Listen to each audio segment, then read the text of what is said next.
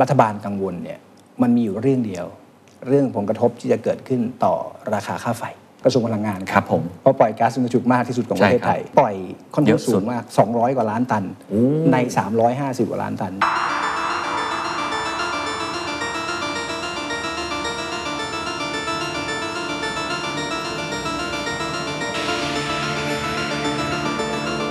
กระทรวงเกษตร อืม ซึ่งกรุงเทพอาจจะไม่รู้ว่าเป็นภาคที่สองที่ปล่อยก๊าซเรือนกระจก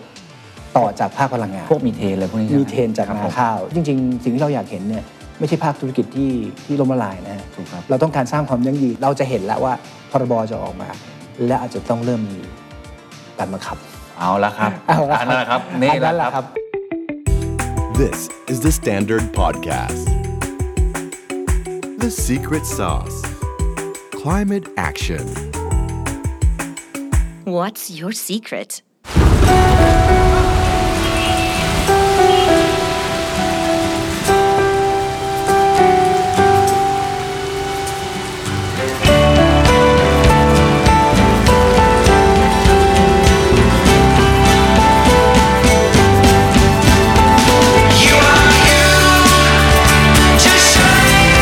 ไม่จำเป็นต้องเหมือนใคร เพราะ UOB พร้อมเข้าใจโลกในแบบคุณ ทุกท่านทราบดีใช่ไหมครับว่าตอนนี้ประเทศไทยมีเป้าหมายอยู่เป้าหมายหนึ่งครับ ที่เราไปประกาศไว้กับชาวโลกไว้เรียบร้อย ไม่ทำไม่ได้นะครับ ที่สำคัญคือเป้าหมายนี้เกี่ยวข้องกับคุณทุกคนเลยครับ ทุกท่านจะเป็นนักธุรกิจเป็นคนทำงานเป็นนักศึกษา เกี่ยวหมดนะครับ ทุกคนต้องทำเป้าหมายนี้ร่วมกันนะครับ นั่นก็คือเป้าหมายในการเดินไปสู่เรื่องของ net zero carbon neutrality หรือว่าการลดก๊าซเรือนกระจกให้ได้ภายในปี 2030 40% net zero เราตั้งไว้ครับคือ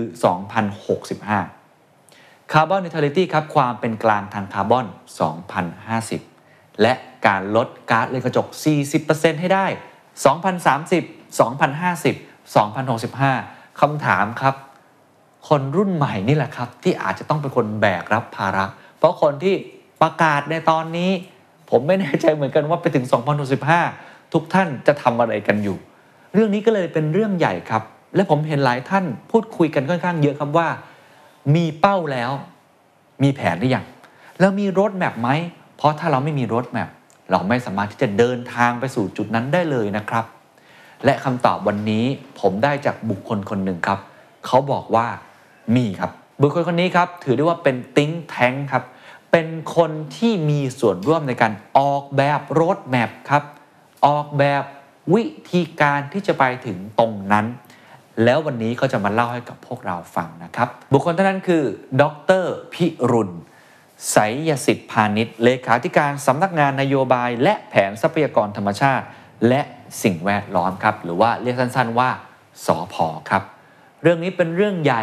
เป็นเรื่องสำคัญที่ผมอยากให้ทุกท่านได้ฟังจริง ๆ ครับ จะเห็นด้วยไม่เห็นด้วย คิดว่าแผนนี้เป็นไม่ได้หรือเป็นไปไม่ได้ อันนี้แล้วแต่วิจารณญาณของแต่ละท่าน แต่อยากให้เห็นครับว่าตอนนี้มีหน่วยงานที่เขาทำงานด้านนี้โดยตรง และเขามีแผนมีบลูปริน t มีพิมพ์เขียว มีกลยุทธ์ออกมาแล้ว เราลองไปฟังดูครับว่าแผนการนะครับที่จะลดการปล่อยคาร์บอนที่ประเทศไทยปล่อยเนี่ยประมาณ 300 ล้านตันเนี่ยจะลดอย่างไร และใครบ้างที่ต้องเป็นคนรับโจทย์นี้ไปทำต่อลองฟังดูครับ ก่อนหนึ่งก็ต้องขอขอบคุณดรพิรุณนะครับ ครับ ที่ให้เกียรติกับรายกาผมสรวัสดีครับ มากๆเลย ผมบังเอิญได้เห็นดรพิรุณพูดในงาน t c a p นะครับ แล้วก็ประทับใจมากครับ ครับ เพราะว่ามีวิธีการพูดที่กระชับเข้าใจง่าย และผมเชื่อว่ามันมีแกลบในเรื่องของ knowledge ความรู้ ครับ ด้านสิ่งแวดล้อมด้าน ESG ด้าน sustainability หรือความยั่งยืนพอสมควร แต่ก่อนอื่น อยากให้ดรพิรุณแนะนำตัวเองกับหน่วยงานที่ทำนิดหนึ่งครับว่าทำอะไรอยู่ครับ ครับก็ผมเลขาธิการสำนักงานนโยบายและแผนทรัพยากรธรรมชาติสิ่งแวดล้อมนะครับอยู่ภายใต้สังกัดกระทรวงทรัพยากรธรรมชาติสิ่งแวดล้อมนะครับโดยที่สพเนี่ยจริงๆทำงานหลากหลายนะค ครั รั บบ ทำงานอยู่ 10 ด้านด้วยกัน แต่วันนี้ที่มาคุยกับคุณเคนเนี่ยเป็นเพียงหนึ่งด้านเท่านั้นก็เรื่อ ครั ง บ ของการเปลี่ยนแปลงสภาพภูมิอากาศ ซึ่งเราเป็นเอ่อเขาเรียกว่าหน่วยประสานงานกลางของประเทศนะครับที่เวลาเราไปเจรจาภายใต้อนุสัญญาเรื่องการเปลี่ยนแปลงสภาพภูมิอากาศเนี่ยเราก็จะเป็นทีมลีดเดอร์ ครับ นะครับไปกับท่านรัฐมนตรีบ้างไปกับท่านนายกบ้างนะครับ ไปเจรจาเรื่องของ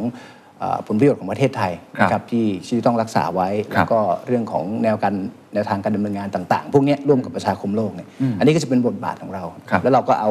เรื่องที่อยู่ระดับโลกเนี่ยกลับเข้ามาขับเคลื่อนภายในประเทศนะครับ อืม อันนี้ก็เป็นสิ่งที่สพทำนะครับ เปรียบเสมือนเหมือนเป็นห้องเครื่อง ถูกต้องครับ ของการขับเคลื่อนด้านสิ่งแวดล้อมของประเทศไทยผมพูดอย่างนั้นได้ไหมครับ คนที่เป็นคนช่วยกันรวมหน่วยงานหลาย ๆ หน่วยงาน แล้วก็คิดแผนวางนโยบาย หรือว่ากลยุทธ์ที่เราจะเดินไป เพราะเราเห็นท่านนายกเนี่ยไปพูดที่คอปทเวนตี้ซิกเนาะ ใช่ครับ ก็ไปประกาศเรื่อง ครับ ของเน t ซิโ o ใช่ครับ ความเป็นกลางทางคาร์บอน แล้วก็มีคำถามว่าครับว่า แล้วเราจะไปได้ยังไง อ่านั่นเป็ ถู น กไหม คำ ค ถา รับ มที่ที่ ใช่ ถามกันเยอะครับ แต่สุดท้ายคนที่เป็นคนทำแผนนั้น ก็คือดรพิรุณถูกไหมฮะ ใช่ครับ แต่ว่าผมจะไม่ไม่พูดว่าผมเป็นคน ครับผม ทำแต่ว่าเพราะแผนนี้มันเป็นแผนแผนของประเทศ สิ่งที่คุณเคนพูดในยถูกต้องเลย เราทำหน้าที่ในการทำงานทำให้ทุกภาคส่วนเนี่ยเอ่อทำร่วมกัน แล้วแผนเนี่ยมันเป็นแผนที่เราดีไซน์ร่วมกันทั้งหมด อันนี้สำคัญนะครับเพราะเวลาขับเคลื่อนเนี่ยมันไม่ใช่แค่ผมไปขับเคลื่อน ครับ แต่มันมีหน่วยงานที่เป็นกระทรวงต่างๆเนี่ยที่ต้องทำงานตามเซกเตอร์ของเขาเนี่ยแล้วก็ลงไปถึงพี่น้องประชาชนนะครับอันนี้เป็นสิ่งสำคัญนะครั ครับ บ ที่ต้องทำ ครับเพราะฉะนั้นวันนี้เราจะได้มารู้แล้วครับว่า แผนของประเทศไทย มีจริง ไหม แล้วรายละเอียดเป็นยังไง วันนี้หลายคนอยากรู้มากนะครับ ครับ แต่ว่าก่อนอื่นผมว่าเรามาเซต a g e n d a การคุยกันนิดนึง ได้ครับ ผมอยากทราบมุมมอง ครับ ความหมายของคำว่าความยั่งยืน sustainability ครับ ในมุมมองของดรพิรุณครับ ว่า ครับ มันสำคัญยังไงทำไมทุกคนต้องลุกขึ้นมาพูดกันเรื่องนี้เยอะแยะเลย ครับ แล้วมันเกี่ยวข้องกับคนทั่วๆไปยังไงครับ ครับผมมองว่า sustainability เนี่ยมันเป็นคีย์เวิร์ดนะครับสำหรับโลกปัจจุบันและโลกอนาคตนะฮะถ้าการทำงานในทุกๆเรื่องนะครับโดยเฉพาะภาคธุรกิจเนี่ยถ้าไม่มีคำว่า sustainability เนี่ยมันคงไม่สามารถตามกระแสโลกได้ เพราะเรื่องนี้เนี่ยมันขับเคลื่อนรวดเร็ว แล้วก็คงไม่มีวันย้อนกลับแล้วนะครับมันเป็นสิ่งสำคัญที่ประเทศไทยเองเนี่ยก็ต้องเดินหน้าในเรื่องการพัฒนาเศรษฐกิจสังคมเนี่ย สร้าง sustainability นะครับ สุดท้ายเนี่ยผมเชื่อว่าสิ่งที่ทุกคนบนโลกอยากเห็นร่วมกันก็คือว่าเราจะส่งต่อโลกใบนี้ออกไปอย่างไร ให้กับคนรุ่นถัดไป เพราะเราต้องไม่สามารถปฏิเสธได้ว่า ทุกวันเนี้ยที่โลกเป็นแบบเนี้ยเพราะเราทุกคนเอนจอยสิ่งที่มีมาตั้งแต่อดีตถูกไหมฮะ ครับ เมื่อจะเป็นพลังงานที่มาจากฟอสซิลรถยนต์ที่เราขับอยู่ทุกวันนี้ ครับ แต่ว่าปัจจุบันโลกมันได้รับผลกระทบ แล้วมันอาจจะเอ่อไม่สามารถที่จะให้คนรุ่นต่อไปเนี่ยเอ่อใช้ชีวิตอย่างสุขสบายได้นั้นเราก็ต้องมีหน้าที่ในการสร้างความยั่งยืน ครับ นั้นเป็นคีย์เวิร์ดว่าความยั่งยืนนี้คงไม่ได้ทำเพื่อเราในเจเนอเรชันนี้ แต่ต้องส่งผ่านต่อไปให้เจเนอเรชันข้างหน้าให้ ครั ได้ บ นะครับ หลายคนมองว่า sustainability หรือความยั่งยืนเป็นเรื่องไกลตัว ครับ ก็เป็นเรื่องของหน่วยงานของรัฐพิรุณนี่แหละ ครับ เป็นเรื่องของท่านนายก เป็นเรื่อ ค ง รับ ของรัฐมนตรีที่เกี่ยวข้อง เป็นเรื่องขององค์กรใหญ่ๆ ครับ จริง ๆ มันใช่อย่างนั้นไหมครับ แล้วมันเกี่ยวข้องกับคนทำงานทั่วไป นักเรียนนักศึกษา พ่อค้าแม่ขายยังไงบ้าง ครับมันเป็นคำใหญ่ที่ฟังดูแล้วมันหรูหราอาจ จะบางทีสัมผัสยากนะครั ใช่ครับ แต่ว่ามันเรื่องที่ใกล้ตัวทุกคนมากเลยนะครับเอาเอาเรื่องที่มันจะทำให้เกิดเราคิดกันว่าทำไมต้องมี sustainability ก็เรื่องเอาเรื่อง climate change เนี่ย impact ต่างๆ ที่มันเกิดขึ้นเนี่ยน้ำที่มันท่วมอยู่ทุกวันนี้อ่าคนอาจจะบอกว่าเออเมืองไทยนะนะฝนตกเยอะน้ำท่วมมากมาย แต่ก็เคยมีท่วมอยู่แล้วในอดีต อืม แต่มันมีหลายที่นะครับที่ท่วมแล้วแบบปรากฏการณ์ที่อาจจะไม่เคยเห็นในพันปี ครับ เท็กซัสเป็นต้นนะครับเอ่อเกาหลีใต้ก็ท่วมเยอะนะครับที่อื่น ๆ ที่รับผลกระทบเนี่ยมันเป็นตัวบอกแล้วว่าทำไม sustainability เนี่ยมันใกล้ตัวเรานะเพราะถ้าเราไม่ทำเนี่ยผลกระทบมันมีความเห็นมันเกิดขึ้นชัดเจน แล้วเราก็ได้รับผลกระทบเต็ม ๆ ถูกไหมฮะเพราะฉะนั้นเนี่ยเอ่อในเรื่องของการขับเคลื่อนต่าง ๆ เนี่ยเราทำได้ทุกอย่างเลย ครับ ในลอจิกง่าย ๆ ของชีวิตเลยนะ มันจะซัดเซนได้ไง ถ้าเข้าไปโรงแรมไหนเนี่ยเปิดแอร์หนาวมากเลยเนี่ย ทุกคนหยิบแจ็คเก็ตมาใส่หมด อันนี้มันก็ง่ายมากเลยนะ ปรับอุณหภูมิเพิ่มเนี่ย อันนี้ก็มันสามารถสร้าง sustainability แค่นี้ก็ช่วยได้แล้ว ช่วยได้แล้วฮะ เพราะมันเป็นการใช้พลังงานที่มันเอ่อมีความเหมาะสม ครับ นะครับ มันก็จะช่วยประหยัดการเอ่อใช้เชื้อเพลิงฟอสซิลลงไป อืม ต่างๆ พวกนี้เนี่ยมันเชื่อมโยงกันหมดนะชีวิตประจำวันของคนทุกคนเนี่ยผมว่ามันง่ายมากเลย แต่ว่าเราต้องปรับแนวคิดแล้วก็ อืม ต้องยอมสูญเสียความสะดวกสบายบางอย่าง ในการปรับพฤติกรรมของเรา ครับ ครับ แต่ถ้ามองอีกมุมหนึ่งได้ไหมครับ ผมเห็นนักธุรกิจหลายค ครั น บ พูดว่ามันคือโอกาส ถูกต้อง วิกฤตคือโอกาส ถูกต้อง และความยั่งยืนมันคือโอกาส มันเป็นโอกาสยังไงครับ มันทำให้เรารวยขึ้นได้ไหมฮะ ก็ได้แน่นอนครับ แต่ว่าทุกประเทศทั่วโลกล่ะ ก็ปรับเคลื่อนไปทิศทางนี้หมดนะฮะแล้วก็ถ้าประเทศไทยเนี่ยต้องการที่จะเอ่อพัฒนาเศรษฐกิจสังคมเนี่ยแล้วไม่นำไปสู่คาร์บอนต่ำเนี่ยเราอาจจะมีปัญหาในอนาคตได้ อืม เพราะว่ามีแรงกดดันในหลายทิศทางนะครับ ที่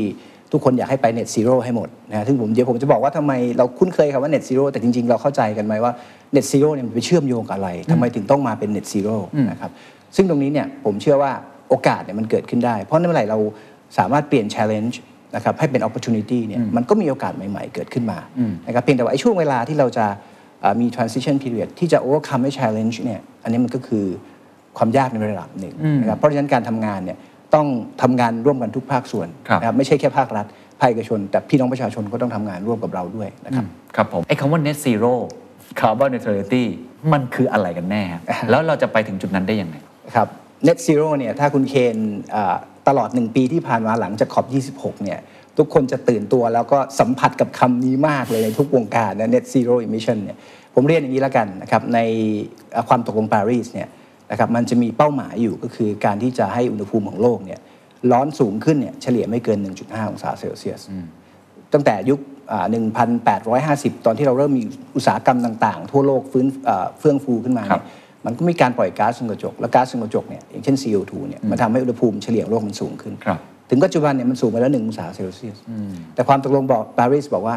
พยายามคุมให้เพิ่มได้อีกแค่จุดห้าองศาเซลเซียสทำไมต้องเป็น 1.5 เพราะถ้าเกินกว่านั้นเนี่ยขีดความสามารถของประเทศต่างๆ ที่จะรับมือกับผลกระทบที่มันจะเกิดขึ้นเนี่ยมันจะทำได้ยากลำบากมากและ1.5 องศาเซลเซียสจึงเป็นเป้าหมายของอุณหภูมินะครับที่ต้องคุมให้ได้ มันก็เลยมาสัมพันธ์กับ net zero นั่นหมายความว่าถ้าเราลดการปล่อยก๊าซเรือนกระจก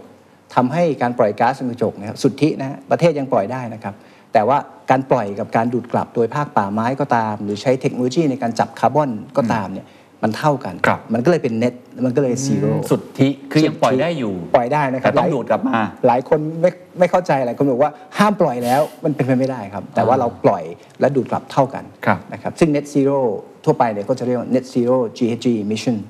ก็คือดูแก๊สเรือนกระจกทุกตัวเลย ครับ CO2 มีเทนไนตรัสออกไซด์มีทั้งหมด 7 ตัว ครับผม แต่ถ้าเป็นคาร์บอนนิ t r a l i ิตี้เนี่ยเราดูเฉพาะ CO2 เท่านั้น อ๋อ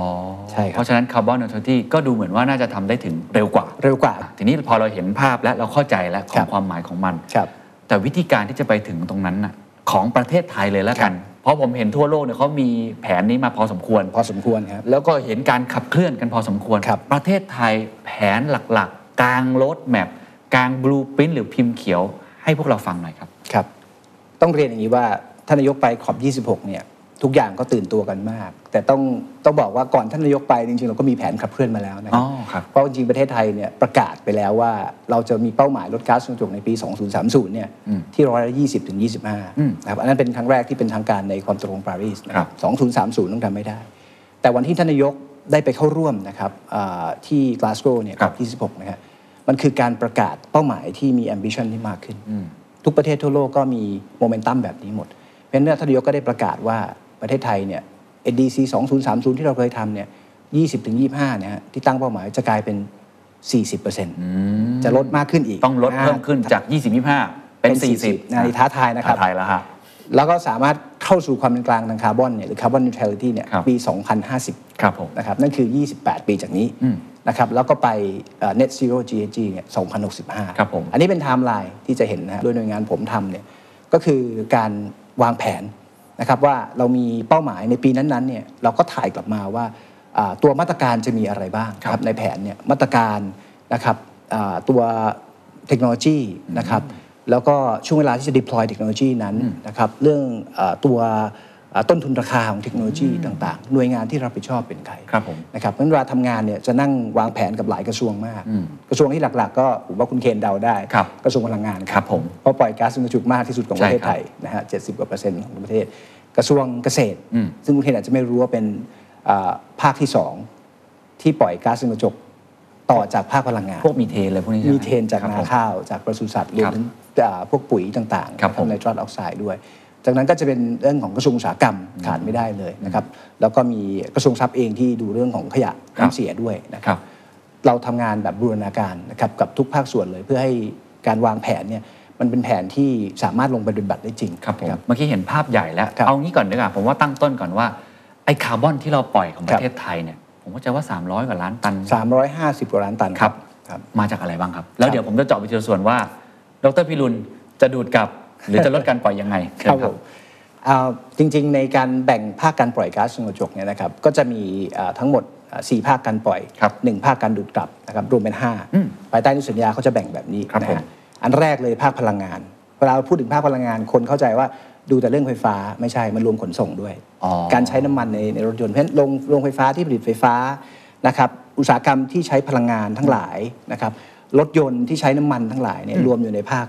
พลังงาน หมด หมดเลย มันถึง โอเค ปล่อยค่อน เย ข้า อะ ง สุด สูงมาก 200 กว่าล้านตัน โอ้ ใน 350 กว่าล้านตันเนี่ย ครับครับ เป็นภาคที่หนึ่งเลย ก็ ปล่อย เกิน ปะมาณ ครึ่งเลย เกินครึ่ง 70กว่าเปอร์เซ็นต์ครับ ครับผม ภาคที่ 2 ลงมาก็จะเป็นภาคเกษตรกรรม ครับผม นะครับซึ่งในเกษตรกรรมเนี่ยหลายคนไม่ทราบว่า 60%เนี่ยของของที่ปล่อยในภาคเกษตรกรรมเนี่ยคือมาจากมีเทนหนักนาข้าว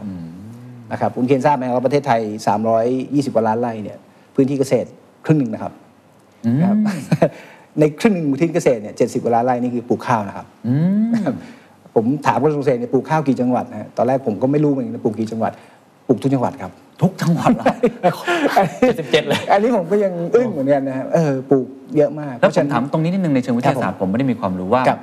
มีเทมันมามาจากไหนอะ มีเทนก็คือเอาง่ายๆเลยเวลาที่พวกเอ่อวัชพืช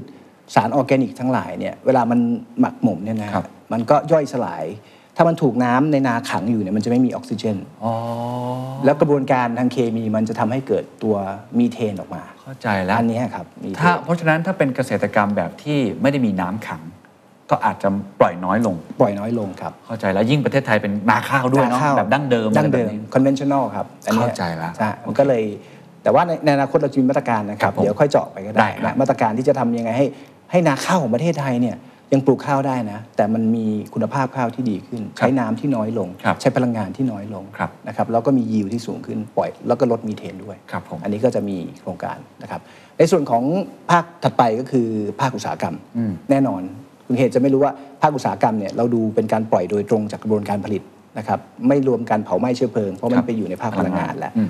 เช่นปูนซีเมนต์ อืม การผลิตปูนซีเมนต์ในประเทศไทยเนี่ยมีอยู่วัน 6 7 เจ้านะครับใหญ่ที่ที่ผลิตอยู่นะครับก็คือเอาหินปูนมาเผา ครับ พอเผาหินปูนปุ๊บก็จะเกิด CO2 อันเนี้ยชัดเจนว่าเมื่อไหร่ที่เราต้องใช้ปูนซีเมนต์เราต้องตระหนักไว้เลยว่าเรากำลังปล่อย CO2 อยู่นะนะสตูที่เรานั่งอยู่ที่เนี่ยนะใช้คอนกรีตใช้ปูนเนี่ยก็คือปล่อย CO2 ขอ เช่ อน ภัย เดีย ทุ ว ก กั ท่าน นด้วยครับ ขอใช้เวลานิดนึงนะฮะ ขอเวลาเรานิดนึง เชิญครับ แต่เราใช้อย่างรับผิดชอบได้ ครับ ครับ ครับ อ่าอันนี้ก็จะเป็นจะเป็นเรื่องของอุตสาหกรรมละ ครับ นะครับแล้วก็มีพวก petrochemical industry ที่ปล่อยอ่าตัวมีเทนด้วย ครับ นะครับอันนี้เป็นต้น แล้วส่วนใหญ่ของอุตสาหกรรมนี่จะเป็นในแง่ของตัวซีเมนต์ ซีเมนต์เป็นหลัก แล้วก็ตัวเรื่องของเคมีคอล เคมีคอล แล้วอุตสาหกรรมอื่นๆมันรวมอยู่ในนี้ด้วยไหมครับ ก็จะมีไอ้อ่าอุตสาหกรรมที่ใช้สารทำความเย็นครับ อ๋อสัตว์ทำความเย็น อ่าใช่แอร์แอร์ที่เราเปิดกันอยู่ในสตูนี้เหมือนกัน ครับ เราใช้สารเขาเรียกว่า F gas ซึ่ง F gas เนี่ยมันมีค่าทำให้เอ่อโลกร้อนนะครับ เรียกว่า global warming potential มากกว่า CO2 เนี่ยเป็นหมื่นเท่านะครับเพราะฉะนั้นถ้าเราปล่อย F gas 1 ตันกับ CO2 1 ตันเนี่ยโลกจะร้อนขึ้นมากก ว่าปล่อย CO2 ซึ่งนี่ตัวร้ายกว่าอีกเนาะ ตัวร้ายกว่าอีกแต่เพียงแต่ว่าความความความโชคดีในความโชคร้ายนั้นก็คือ เราไม่ได้ใช้มันเยอะมากเท่ากับ CO2 อืม อ่าอันนั้นก็ยังเป็นส่วน ครับ ที่อยู่ในภาคอุตสาหกรรม ครับผม ส่วนภาคสุดท้ายก็จะเป็นเรื่องของน้ำเสีย อืม กับการจัดการขยะนี่ ครับผม เพราะว่าขยะก็หมักหมมถูกไหมครับมันก็ปล่อยมีเทนแก๊สออกมา อืม อันนี้ก็เป็นอีกภาคหนึ่ง ครับ แต่ภาคสุดท้ายที่เป็นภาคฮีโร่ก็คือ ภาคของการใช้ประโยชน์ที่ดิน ก็คือปลูกป่า อืม ป่าไม้ต่างๆไม่ว่าจะเป็นป่าตามกฎหมายป่าอนุรักษ์หรือป่าที่เราเป็นป่าเศรษฐกิจต่างๆ ก็ ครับ ดูดคาร์บอนได้ นะครับซึ่งประเทศไทยตอนนี้ก็ดูดกลับอยู่ประมาณสัก 91 ล้านตัน จาก 350 กว่าล้านตันที่เราปล่อยทั้งประเทศนะครับ อืมอืม ครับผม พอบวกลบดูแล้วก็แสดงว่ายังเหลือที่เราต้องลดอีกเยอะมากเลย ยังเหลือครับ เพราะว่ามันปลูกป่าเท่าไหร่เนี่ยมันอาจจะไม่พอ ไม่พอครับ เพราะคำนวณเท่าไหร่บางทีพื้นที่มันไม่พอ ไม่พอ ใช่ไหมฮะ คือถ้าเอาบ้านเอาพื้นที่ 300กว่าล้านไร่ปลูกป่าทั้งหมดยังไม่พอเลย ยังไม่พอเลย ทีนี้อยู่ที่กลยุทธ์แหละครับว่า ใช่ เราจะเลือกอันไหนก่อน หรือเราจะทำพร้อม ๆ กัน ครับ หรือเราจะทำอย่างไร ให้มันสามารถเดินไปได้ตามไทม์ไลน์ที่แท้จริง ครับ แผนของเราคืออะไรครับ จริง ๆ ต้องต้องเรียนคุณเคนว่าต้องทำพร้อมกัน พร้อมกัน แต่ว่าอ่าเป้าหมายในการลดของแต่ละภาคอาจจะไม่เท่ากัน ครับ เพราะว่ามันมีคำหนึ่งนะฮะจริง ๆคำที่ใช้ในอนุสัญญา แต่มันสามารถแอพพลายใช้กับในประเทศไทยได้เช่นเดียวกัน ก็คือคำว่าความรับผิดชอบร่วมกันในระดับที่แตกต่าง อ๋อ ขึ้นกับขีดความสามารถของประเทศ โอ้ ถ้าคุณเคนสังเกตนะฮะประเทศพัฒนาแล้วหลายประเทศเนี่ยอเมริกา ยุโรป ออสเตรเลีย เยอรมนีเขาตั้ง net zero เร็วกว่า ก็คือ 2050 อยังเยอรมันนี่ 2045 ครับ หรือว่าแถบสแกนดิเนเวียนี่ไปไกลมากนะ ถูกต้องฮะเพราะว่าเขามีขีดความสามารถไม่เหมือนเรานะฮะจริงๆ ถ้าร้อนมาถึงทุกวันนี้โลกนะมันก็มาจากอดีตทั้งนั้น ใช่มาจากประเทศพัฒนา ถูกแล้วครับ มาก่อนเรา ถูกต้องงั้นเขาก็จะมีความรับผิดชอบที่มากกว่า คือปล่อยเยอะกว่า ถูกต้อง รับผิดชอบก่อน รับผิดชอบก่อน งั้นเราก็ต้องตั้งเป้าหมายในขีดความสามารถที่ท้าทาย อันนี้ก็เหมือนกันย้อนกลับมาในในในเซกเตอร์ต่างๆ ในประเทศไทยเนี่ยถ้าผมบอกว่าจะลดภาคเกษตรเท่ากับภาคพลังงานเนี่ยมันก็ภาคพลังงานปล่อยเยอะกว่าถูกไหมฮะ ครับ เกษตรปล่อยน้อยกว่า อืม แล้วกลไกที่เราจะทำให้ภาคเกษตรลดอ่าคนที่ปลูกข้าวมี 18 ล้านคนนะฮะพื้นที่ข้าว 70กว่าล้านไร่ จะทำอย่างไรให้เอาแค่มีเทนหายไปทัก 30%เนี่ยถ้าเปลี่ยนวิธีการปลูกข้าวไม่ได้เนี่ยก็ต้องไปเลิกปลูกข้าวเลย 30นั้นมันเป็นไปไม่ได้ ครับ เพราะฉะนั้นเนี่ย intensity ในการที่จะไปตั้งเป้าหมายในแต่ละเซกเตอร์ก็อาจจะไม่เท่ากัน อืม นะครับอันนี้เป็นเป็นกลยุทธ์ในการตั้งเป้าหมายนะครับนั้นก็จะไปเน้นหนักเรื่องพลังงานก่อน ครับ เพราะว่าต้นทุนเทคโนโลยีต่างๆเนี่ยของพลังงานทดแทนเนี่ยพลังงานทางเลือกทั้งหลายเนี่ยมันเริ่มลดลงมาค่อนข้างรวดเร็ว อืม แล้วก็ใกล้เคียงกับราคาของเทคโนโลยีฟอสซิลนะเพราะฉะนั้นเนี่ยในประเทศไทยก็มองภาคพลังงาน ครับ ภาคขนส่งเนี่ยเป็นภาคแรกนะครับที่จะมี contribution ที่มากที่สุดใน ค การ รับ ลดก๊าซเรือนกระจก ครับผมเจาะไปที่ภาคพลังงานซึ่ ค ง รับ 70%ถูกไหม ครั ฮะ บผม ไอ้ที่บอกภาคขนส่ง หรือภาคพลังงานไฟฟ้าเนี่ย ครับ ลดยังไงครับ เรา ครับ มีแผนยังไงลองเล่าให้ฟังได้ไหมครับ อ่าได้ครับ อย่างอย่างโรงไฟฟ้าก่อนเลยแล้วกันนะครับ เรารู้ว่าตอนเนี้ยเรามีโรงไฟฟ้าที่เป็น renewable เนี่ยสัก 11%เอง ใช่ จากที่เราผลิตไฟฟ้าทั้งหมดในประเทศนะ ใช่ครับ ที่เหลือก็จะเป็นอ่าอ่าถ่านหิน ครับ แล้วก็เป็นอ่าก๊าซธรรมชาติ ซึ่งเยอะที่สุด เยอะที่สุดนะครับ ซึ่งก็ถือว่าดีกว่าถ่านหินนะครับ เพราะว่ามันสะอาดกว่าปล่อย CO2 น้อยกว่าถ่านหินประมาณครึ่ง ครับผม นะครับ ตรงนี้เองเนี่ยเราก็จะปรับเปลี่ยนทางกระทรวงพลังงานทำงานร่วมกันเนี่ยก็จะวางแผนในการ deploy นะครับเรื่องเทคโนโลยีของ RE เนี่ยมาเป็นลำดับ อืม นะครับ ซึ่งเรามองภาพของ RE เนี่ยสุดท้ายถ้าจะไป carbon neutrality ได้เนี่ยอาจจะต้องถึง 50-70%ทีเดียว โอ้โหจาก 11เปอร์เซ็นต์อันนี้ก็เป็นสิ่งที่ท้าทาย สิ่งที่ท้าทาย แต่เราก็มองว่ากระบวนการที่จะทำให้เอ่อการทำงานในเรื่องนี้มันมีประสิทธิภาพเนี่ยสิ่งแรกที่กระทรวงพลังงานพยายามมองตอนนี้ก็คือว่าทำอย่างไรให้ระบบสายส่งไฟฟ้าของเราเนี่ยเป็น smart grid ครับ ทำให้มัน modernize สามารถที่จะรับพลังงาน RE ที่ผลิตในระหว่างกลางวัน อ๋อ าเข้ามาได้ อันนี้เล่ารายละเอียดเพิ่มเติมได้ไหมครับว่า ครับ ปกติกริดบ้านเรามันเป็นยังไง ครับ แล้วถ้ามันจะรองรับพลังงานสะอาดมันต้องเปลี่ยนเป็นยังไง ครับก็จริงๆ กริดกริดเนี่ยมันต้องสามารถรองรับเนื่องจากพลังงาน renewable เนี่ยเอาเอาแสงแดดก่อน ครับ มันไม่ได้มาตลอดเวลา ใช่ครับ ถูกไหมฮะ ถูก ถ้า ครับ ถ้าเรามีติดโซลาร์เซลล์เป็นรูฟท็อปเนี่ยเราก็สามารถใช้ไฟได้ อืม นะฮะแต่ว่าถ้ามันเราไม่ใช้ไฟเราก็ต้องสามารถส่งเข้ากริดได้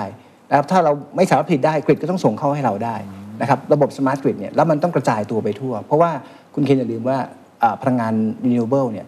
มันกระจายเป็นจุดๆ เยอะไปหมดถูกไหมฮะมันไม่สามารถมีแหล่งเดียวแล้วทำใหญ่ที่สุดได้เป็นไปไม่ได้ เอายกตัวอย่างเช่นเราทำรูฟท็อปก็ได้ อืม นะฮะเราจะไปมีรูฟท็อปอันเดียวใหญ่ทั่วกรุงเทพมันเป็นไปไม่ได้ ครับ ถูกไหมฮะมันก็กระจายไปตามบ้านเรือนต่างๆ ไอ้ตรงนี้มันก็ต้องทำให้ระบบกริดเนี่ยมันฉลาดเพียงพอที่จะสามารถ handle fluctuation ในเรื่องของพลังงาน เพราะสุดท้ายเราพูดถึงเรื่องพลังงานเนี่ยมันคือ stability อืม แล้วผมพูดถึงเรื่องการลงทุนเนี่ยถ้าเราไม่มี stability เราไม่มี reliability เรื่องการ supply พลังงานเนี่ย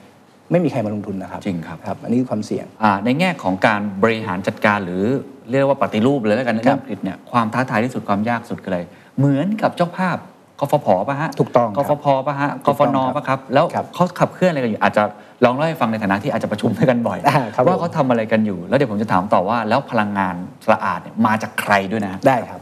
ก็จริงๆ เราทำงานร่วมกันใกล้ชิดนะครับ ครับ กับกฟผด้วย แล้วก็ทางการไฟฟ้าอื่นๆด้วยเนี่ยตอนนี้เขาก็ชิฟตัวมาตรการตรงนี้เข้ามาเร็วขึ้น อืม เพียงแต่ว่าเงินลงทุนมันก็ต้องมันก็ต้องเยอะตามไปด้วยนะครับในการจะเปลี่ยนแปลงสิ่งเหล่านี้นะครับประชาชนก็เมื่อมันมีสมาร์ทกริดแล้วเนี่ยการที่เราจะมีเอ่อทำพลังงานทดแทนด้วยตัวเอง ครับ เช่นโซลารูฟท็อปต่างๆมันก็จะง่ายขึ้น ครับครับ นะครับ คือตอนนี้ผมคิดว่าเราคุยกันเรื่อง new energy transformation ด้วย ใช่ครับ ถูกไหมฮะว่าพลังงานมาจากไหน ครับ เพราะปกติเนี่ยกฟผเนี่ยเป็นเป็นศูนย์กลางนะฮะรับซื้อ รับซื้อ จากภาคเอกชนจะใหญ่ ใช่ครับ จะกลางอะไรทั้งหมดเป็นคนรับซื้อ เพจเองก็มี อ้าวเพจเองก็มีถูกต้อง ใช่ ใช่ ค ค รั รั บบ ซึ่ง ใช่ครับ ในอนาคตเนี่ยคำถามก็คือยังเป็นกฟผผมขอใช้คำนี้แล้วผูกขาดอยู่หรือเปล่าในมุมมองของแผนนี้ ครับ ถ้าเราจะเปลี่ยนจะปรับตอนนี้มันแผนมันเป็นยังไง หรือกลายเป็นว่ามีลักษณะเป็น very independent ทั่ว ครับ คนทั่วตัวไปก็สามารถส่งเข้าไปได้ เรื่องนี้ถือว่าเป็นเรื่องใหญ่เหมือนกันนะฮะเพราะมันคือการเปลี่ยนแปลงโครงสร้างเหมือน ใหญ่ กั มาน ก ตรงนี้ แผนมันเป็นยังไงหรือมีการพูดคุยกันไปถึงลำดับไหนแล้วครับ ครับในเรื่องของการผูกขาดจริง ๆ มันก็เริ่มมันก็เริ่ม decentralize ออกไปพอสมควรนะครับ แล้วก็ให้เอ่อเอกชนรายย่อยมาสามารถผลิตพลังงานนู่นนี่นั่นได้นะค ครั รับบ แต่ว่าไอ้ที่เป็นย่อยจริงๆคือภาคประชาชนมาจากรูฟท็อปนั้นก็ยังมีข้อจำกัดอย่างที่ผมบอกเรื่องกริดนะ อืม อนาคตต่อไปเนี่ยผมว่าเอ่อทางกฟผเนี่ยเขาก็มีการปรับบทบาทตัวเองพอสมควรนะเขามุ่งไปเรื่อง RE มากขึ้น แล้วก็เรื่องของตัวเอ่อแก๊สธรรมชาติเนี่ยก็ผมก็ต้องอาจจะต้องบอกว่าก็คงจะต้องมีอยู่ อืม แต่กฟผก็คงมีในสัดส่วนที่กฟผดูแลนอกนั้นก็ให้เอกชน ครับ เป็นคนดำเนินการจัดหาทั้งหมดนะครับก็ก็จะเป็นอย่างนั้น ครับมีตรงไหนที่เรากังวลที่สุดไหมครับ จริงๆ สิ่งที่เรากังวลเนี่ยแล้วก็สิ่งที่รัฐบาลกังวลเนี่ยมันมีอยู่เรื่องเดียว เรื่องผลกระทบที่จะเกิดขึ้นต่อราคาค่าไฟ อ๋อ นะครับเราต้องยอมรับว่าบ้านเราไม่อยากมีฟอสซิลหรอกนะเราเราไม่อยากมีโรงไฟฟ้าถ่านหิน เราไม่อยากมีโรงไฟฟ้าแก๊ส แต่ถามว่าต้นทุนตอนหน่วยไฟฟ้าเนี่ยมันถูกกว่าจริงไหมมันมันก็ถูกกว่าจริงนะครับณณเวลานี้นะครับ เราก็ต้องทำอย่างไรให้เราสามารถที่จะเอ่อเปลี่ยนผ่านไปสู่การใช้ RE ที่มากขึ้นด้วยเอ่อการลงทุนที่มีประสิทธิภาพ ครับ และขณะเดียวกันก็สร้างเอ่อระบบที่มันเอื้ออำนวยต่อการลงทุนด้วย ที่ภาครัฐพยายามทำให้ยังไงให้ facilitate เรื่องการเปลี่ยนผ่านเรื่องนี้ได้ดีขึ้นนะก็เลยต้องดูว่าอ่าเรื่องของการส่งเสริมการลงทุน สิทธิประโยชน์ทางภาษีสำหรับการลงทุนแบบนี้เนี่ย อ๋อ จาก BOI นะสำนักงานคณะกรรมการส่งเสริมการลงทุนเนี่ยทำไงให้มันได้มากขึ้น ครับ นะครับครอบคลุมเอ่อการลงทุนหลายรูปแบบมากขึ้นนะเดียวกันก็ไปส่งเสริมให้เกิดตลาดคาร์บอนเครดิตด้วยภายในประเทศ ซึ่งก็กำลังจะมีตลาดเกิดขึ้น ครับ นะครับในเร็วๆนี้นะครับในประเทศไทยด้วย ครับผมครับ ใช่ครับ อีกมุมหนึ่งของเรื่องพลังงานไฟฟ้า ครับ ที่เราพูดคุยกันนอก ครับ จากตัวอ่าไม่ว่าจะมาจากมุมไหนพลังงานสะอาดก็ตามทีแล้วเนี่ยก็คือเรื่องการขนส่ง ใช่ถูกต้องครับ ตรงนี้แผนคืออะไรครับ แผนเนี่ยจะเห็นเลยว่ารถไฟฟ้าเนี่ยในในอย่างในกรุงเทพและปริมณฑลเนี่ยจะมีแผนการก่อสร้างเนี่ยเรียกว่าเป็นเน็ตเวิร์กเรียบร้อยละ ครับ ต่อไปเนี่ยจะทำให้เรื่องของการเดินทางเนี่ยสามารถใช้ไอ้ mass transit นี้ได้ อืม แล้ว efficiency มันดีกว่าเยอะ มากกว่าการไปขับรถแต่ละคนแล้วก็เผาไหม้น้ำมัน อันนี้ก็จะช่วยสามารถลดก๊าซเรือนกระจกได้ แต่ ครับ คุณเคนจะเห็นว่าบางทีเนี่ยมาตรการบางอย่างที่เราเอ่อดำเนินการไปเนี่ยมันไม่ได้เห็นผลทันที ครับ มันใช้เวลา แต่เมื่อไหร่ถ้ามันเสร็จเนี่ยมันจะเห็นผลแบบชัดเจนเลยนะครับในการที่ทำให้เอ่อรูปแบบของการเดินทางมันเปลี่ยนไป ครับ นะครับแล้วก็รถไฟฟ้าที่จะเข้ามานะครับกระทรวงพลังงานเขามีแผน 30เอ่อเขาเรียก 30 at อ่า 30 ใช่ครับ อ่านะครับทำให้ผลิตรถไฟฟ้าออกมาเนี่ยสามสิบเปอร์เซ็นต์ภายในปี 2030 หรืออาจจะมากกว่านั้นถ้าเกิดว่าอ่ารูปแบบของธุรกิจเนี่ยมันเอื้ออำนวย อืม ให้เราเปลี่ยนผ่านได้เร็วขึ้น เพราะสุดท้ายรถไฟฟ้าเนี่ยอาจจะเป็นประเด็นเรื่องอ่ะแบตไหมสามารถที่จะเอ่อขับเคลื่อนได้ยาวนานแค่ไหน โดยเฉพาะพื้นที่ที่รถติดมาก ๆ อย่างกรุงเทพมหานคร ครับ นะฮะ แล้วก็น้ำท่วมด้วยนะ ยามรวมดู จออยู่แช่อยู่เฉยๆทำไงดี อันนี้อาจจะเป็นเรือไฟฟ้าว่ะ ครับ แต่ก็จะมี charging station อ่าน นะฮะมันต้องมี charging station ที่เป็นที่เป็นชาร์จแบบได้ระยะเวลาที่รวดเร็ว ครับ นะครับแล้วก็เรื่องของโครงข่ายต่างๆ ที่จะเอาพลังงานทดแทนมา อืม มาใช้ในการที่จะอ่าส่งให้กับรถไฟฟ้าต่างๆ เพราะหลายคนก็พูดนะครับ การเปลี่ยนจากอ่ารถ ICE เนี่ย internal combustion engine ไปเป็นรถไฟฟ้าเนี่ย ถ้ายังรับพลังงานจากฟอสซิลมันก็ไม่ค่อยได้สะอาดนะ จริงครับ นะครับ แต่ผมก็เรียนอย่างนี้ว่า แค่การเปลี่ยนรถจาก ICE เป็นไฟฟ้า มันก็ลดก๊าซเรือนกระจกได้ระดับหนึ่งแล้ว อืม นะครับ แถมยังได้เบนฟิตอื่นก็คือ ไม่ต้องเผาไหม้เชื้อเพลิง แล้วเกิด PM 2.5 ครับ เพราะนี่มันกระทบกับสุขภาพชีวิตของคนทุกคนเลย อืม นะครับอันนี้โดยตรงเลยนะครับแล้วก็ความเสียหายเขาประเมินมาหลายแสนล้านบาทนะฮะเรื่อง PM 2.5เนี่ยมันก็จะลดตรงนี้ไปได้ เพียงแต่ว่าเปลี่ยนแค่เนี้ยมันก็จะติดละ ใช่ นะมันถ้าไม่เอา RE เข้ามาปุ๊บเนี่ยมันลดต่อไปไม่ ถูก ได้ ครับ อันนี้ก็เป็นจุดที่ต้องมีการดูแลทั้งทั้งระบบนะครับ ครับ เพื่อให้มันสามารถเปลี่ยนผ่านได้จริ ครับ ง มันเหมือนเป็นปมสองปมอ่ะ ถูกต้อง ที่มันมัดอยู่รวมกันอ่ะคุณแก้ได้อันหนึง อันหนึงแก้ไม่ได้ มันก็ไปต่อไม่ได้อยู่ไปต่อดีไม่ได้ใช่ครับ ฮะ The Standard Economic Forum 2022 Age of Tomorrow เศรษฐกิจไทยบนปากเหว เวทีเสวนาเพื่อร่วมกันหาทางออกกำหนดทิศทางใหม่ให้กับประเทศไทย วันที่ 25-27 พฤศจิกายน 2022 ณ CDC Hall พบกับผู้นำระดับประเทศหลากหลายวงการกว่า 40 คน ร่วม 15 เวที เปิดโอกาสทั้งคนรุ่นใหญ่และคนรุ่นใหม่ ที่ครอบคลุมทุกประเด็น เศรษฐกิจ สังคม สิ่งแวดล้อม การเมือง ภูมิรัฐศาสตร์ เทคโนโลยี Opening Remark โดย บันทูลล่ำซำ Exclusive Dinner อานันต์ปัญญาลชุน พบกับสุรเกียรติเสถียรไทย เศรษฐพุทธสุทธิวาฒนรพุทธเกษียณเตชาพีระ เศรษฐาทวีสิน สมเกียรติตั้งกิจวานิชสมโพธอาหุไนย ขัตติยาอินทรวิชัย คมสันลี และแอนนาเสืองามเอี่ยม พร้อมด้วยผู้ดำเนินรายการเสวนา สุทธิชัยหยุ่น สรกลอดุลยานนท์วิทย์ สิทธิเวคิน ศิรัทยาอิสระพักดี ชัยนนท์หานคีรีรัตน์และผมนักครินทร์วณกิจไพบูลย์ บัตรมี 2 แบบครับ แบบแรกออนกราวเข้าชมงาน 3 วันเต็มราคา 20,000 บาท รับชมสดในสถานที่จริงตลอด 3 วัน Exclusive Q&A ทุกเซสชั่น รับสรุปเนื้อหาในรูปแบบ Visual Drawing Real Time ที่งาน รับชมย้อนหลังได้ถึง 3 เดือนเต็ม Networking Coffee Lounge ภายในงาน และพิเศษสุดสำหรับผู้ที่ซื้อบัตรออนกราวเท่านั้น Exclusive Dinner แบบที่ 2 Live Stream มีตั้งแต่บัตรเข้าชมงาน 3 วันราคา 3,900 บาท 1 วันราคา 1,500 บาท นักเรียนนักศึกษาเข้าชมงาน 3 วันราคาเพียง 900 บาท รับชมสดทางออนไลน์ตลอด 3 วันเต็ม สรุปบทเรียนทุกเซสชั่น รับชมย้อนหลัง 3 เดือนเต็ม The Standard Member รับส่วนลดประเภท Live Stream 10%บัตร Early Bird ราคาพิเศษ 2,500 บาท ซื้อบัตรได้แล้ววันนี้ที่ไทยติกเก็ตเมเจอร์ เราช้าไปกว่านี้ไม่ได้แล้วครับ นี่คือช่วงเวลาสำคัญ โอกาสสำคัญ วินาทีสำคัญ มาร่วมการหาทางออกกำหนดทิศทางใหม่ และพาประเทศไทย ข้ามหุบเหวนี้ไปด้วยกันนะครับ The Standard Economic Forum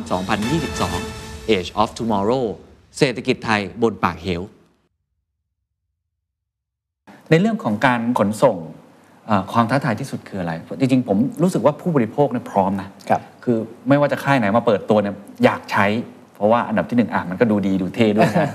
สองราคาก็สมเหตุสมผลมาก สมเหตุ ขึ้น สมผล สามก็คือเอ่อในแง่ของการใช้พลังงาน ครับ ค่าน้ำมันมันแพงเหลือเกิน ค่าน้ำมันแพง ถูกไหมฮะ ใช่ แต่มัครันบ ก็มีปัจจัยอื่นที่อาจจะทำให้ตลาดนี้มันไม่เกิด ครับ ตรงนี้มองยังไงบ้างครับ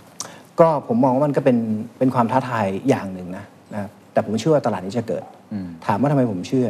เพราะว่าผมคุยเมื่อวานได้ได้พูดคุยหารือกับทูตของอังกฤษ ครับ ที่ประจำเอเชียแปซิฟิกเขามามาคุยกันเรื่องว่าขอบ27เนี่ยเราจะไปประชุมกันที่อียิปต์เนี่ยเรามีโพสิชันกันยังไงนะครับเขาก็พูดถึงเรื่องของอังกฤษเนี่ยว่าปี 2035เนี่ยไม่มีรถที่เป็นสันดาปภายในละ นะครับใน EU หลายประเทศก็เป็นแบบนั้น เพราะฉะนั้นเนี่ยถ้ามันเปลี่ยนกันแบบนี้เนี่ยประเทศไทยเองก็จำเป็นต้องเปลี่ยน โอ้ ผมบอกว่าจำเป็นนะฮะ อ่า ชอบไม่ชอบก็ต้องเปลี่ยน โอ้ นะเพราะกระแสโลกมันเปลี่ยน ครับ ถูกไหมฮะงั้นในเรื่องนี้เนี่ยผมเชื่อว่าอุตสาหกรรมไทยเนี่ย aware ในเรื่องนี้ละหลายเจ้าบริษัทใหญ่ๆเนี่ยเริ่มเข้าไปศึกษาแล้วก็เริ่มลงทุนในเรื่องพวกนี้ แต่ตรงนี้ก็ต้องมีข้อจำกัดเหมือนกันนะฮะว่าไอ้ช่วงการเปลี่ยนผ่านตรงนี้ที่ผมย้ำเสมอเลยคือทำอย่างไรที่เราจะไม่ทิ้งคนอื่นไว้ข้างหลัง จริงครับ just transition เนี่ยคำนี้สำคัญว่าก just transition ทำไงที่เราจะเปลี่ยนผ่านและทำให้คนอื่นที่เขาไม่ได้อยู่ในอาชีพเนี่ย ถ้าเขาอยู่ในอาชีพที่ทำอะไหล่รถยนต์ ถูกครับ สำหรับ ICE ใช่ครับ เพราะว่าออโต้พาสมันโอ้โหจำนวนชิ้นมัน มันลดไปเยอะมากครับหลายเท่า มากฮะเขาจะมีสกิลมากพอที่จะมาเปลี่ยนผ่านเป็นแรงงานที่ทำเรื่องแบบนี้ได้อย่างไร อันเนี้ยรัฐก็ต้องเข้าไป ครับ นะครับสนับสนุนให้เกิดการเปลี่ยนผ่านตรงนี้ด้วย ครับ ความท้าทายอยู่ตรงเนี้ยครับ ใช่ครับ ตรงนี้แหละครับที่ผมคิดว่าเป็นความท้าทายใหญ่เลย เพราะว่ามันจะเกิดแรงต้าน ครับ ผมว่าผู้บริโภคเนี่ยอะไรมาฉันโอเคหมดแหละ แต่ว่าคนที่เกิดผลกระทบจริงๆก็คือคนที่ทำธุรกิจนี้อยู่แล้ว ใช่ครับ แล้วประเทศไทยเนี่ยชิ้นส่วนยานยนต์ประกอบชิ้นส่วนยานยนต์ ถูกต้องครับ อันดับโอ้โหติดท็อป 10 มาตลอดถูกไหมฮะ ผมเข้าใจว่าเราน่าจะเป็นผู้ส่งออกรายใหญ่ของของโลกนะ ใช่ ครับ เท่าที่ผมได้ตัวเลขมาอันดับที่ 12 อะไรเงี้ย ครับ แล้วก็แบบ ครับ ค่ายญี่ปุ่นนี่โอ้โหรักเรามาก ครับ เพราะว่ามีตั้งฐานการผลิตที่นี่ค่อนข้า ครั ง บ มากถูกไหม ค ค รั รั บบ นี่ยังไม่นับของบริษัทที่ทำน้ำมัน ใช่ครับ อ่าก็มีเป็นบริษัทยักษ์ใหญ่อยู่หลา ใช่ ย ครับ บริษัท ถูกต้องค ต รับ รงนี้เราจัดการยังไง เราดูแลเขายังไง หรือเราเข้าไปพูดคุยกับกลุ่มคนที่ได้รับผลกระทบ ผมยังไม่นับถึงซัพพลายเชนอื่น ๆ อีก ที่ติด เต็มไปหมดเลยนะครับ ตามมา อย่างที่บอกนะครับ ใช่ครับ อย่างที่ผมเรียนว่าเนี่ยพอเราพูดถึงภาคธุรกิจเนี่ย ครับ แต่ละคนเนี่ยจะมีความท้าทายในเรื่องเดียวกันที่ไม่เท่ากันนะ อ่ ถ้าเราตั้ง net zero ปั๊บเนี่ยถ้าคนที่เขาทำเรื่องของน้ำมันอย่างเงี้ย refinery นะ อืม หรือทำเรื่องของแก๊สธรรมชาติเนี่ยเขาก็ต้องคิดหนักละ อ่า เพราะ core business ของเขาคือเรื่องพวกนี้ ครับ วันดีคืนดีเขาต้องลดก๊าซเรือนกระจกเยอะมาก อันนี้ก็เป็นเป็นความท้าทาย ผมไม่ได้บอกว่า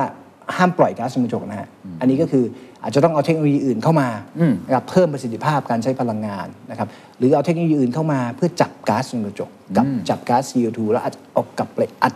กลับอยู่ใต้ดินหรืออะไรก็แล้วแต่ อันนี้ก็เป็นเป็นทิศทางนะครับ แต่ว่าเขาเขาจะเปลี่ยนได้อย่างไรเนี่ยอย่างที่ผมเรียนนะภาครัฐต้องเอาเรื่องสิทธิประโยชน์เข้ามา ทางภาษีอะไรต่างๆเนี่ย ครับ เข้าไปคัพเปิลกับรูปแบบของการเปลี่ยนแปลงเนี่ยให้ได้ให้ได้มากที่สุด ครับ เพราะจริงๆ สิ่งที่เราอยากเห็นเนี่ยไม่ใช่ภาคธุรกิจที่ที่ล้มละลายนะฮะ ถูกครับ เราต้องการสร้างความยั่งยืน ถ้า ใช่ เราสเต็ปแรกเราบอกว่า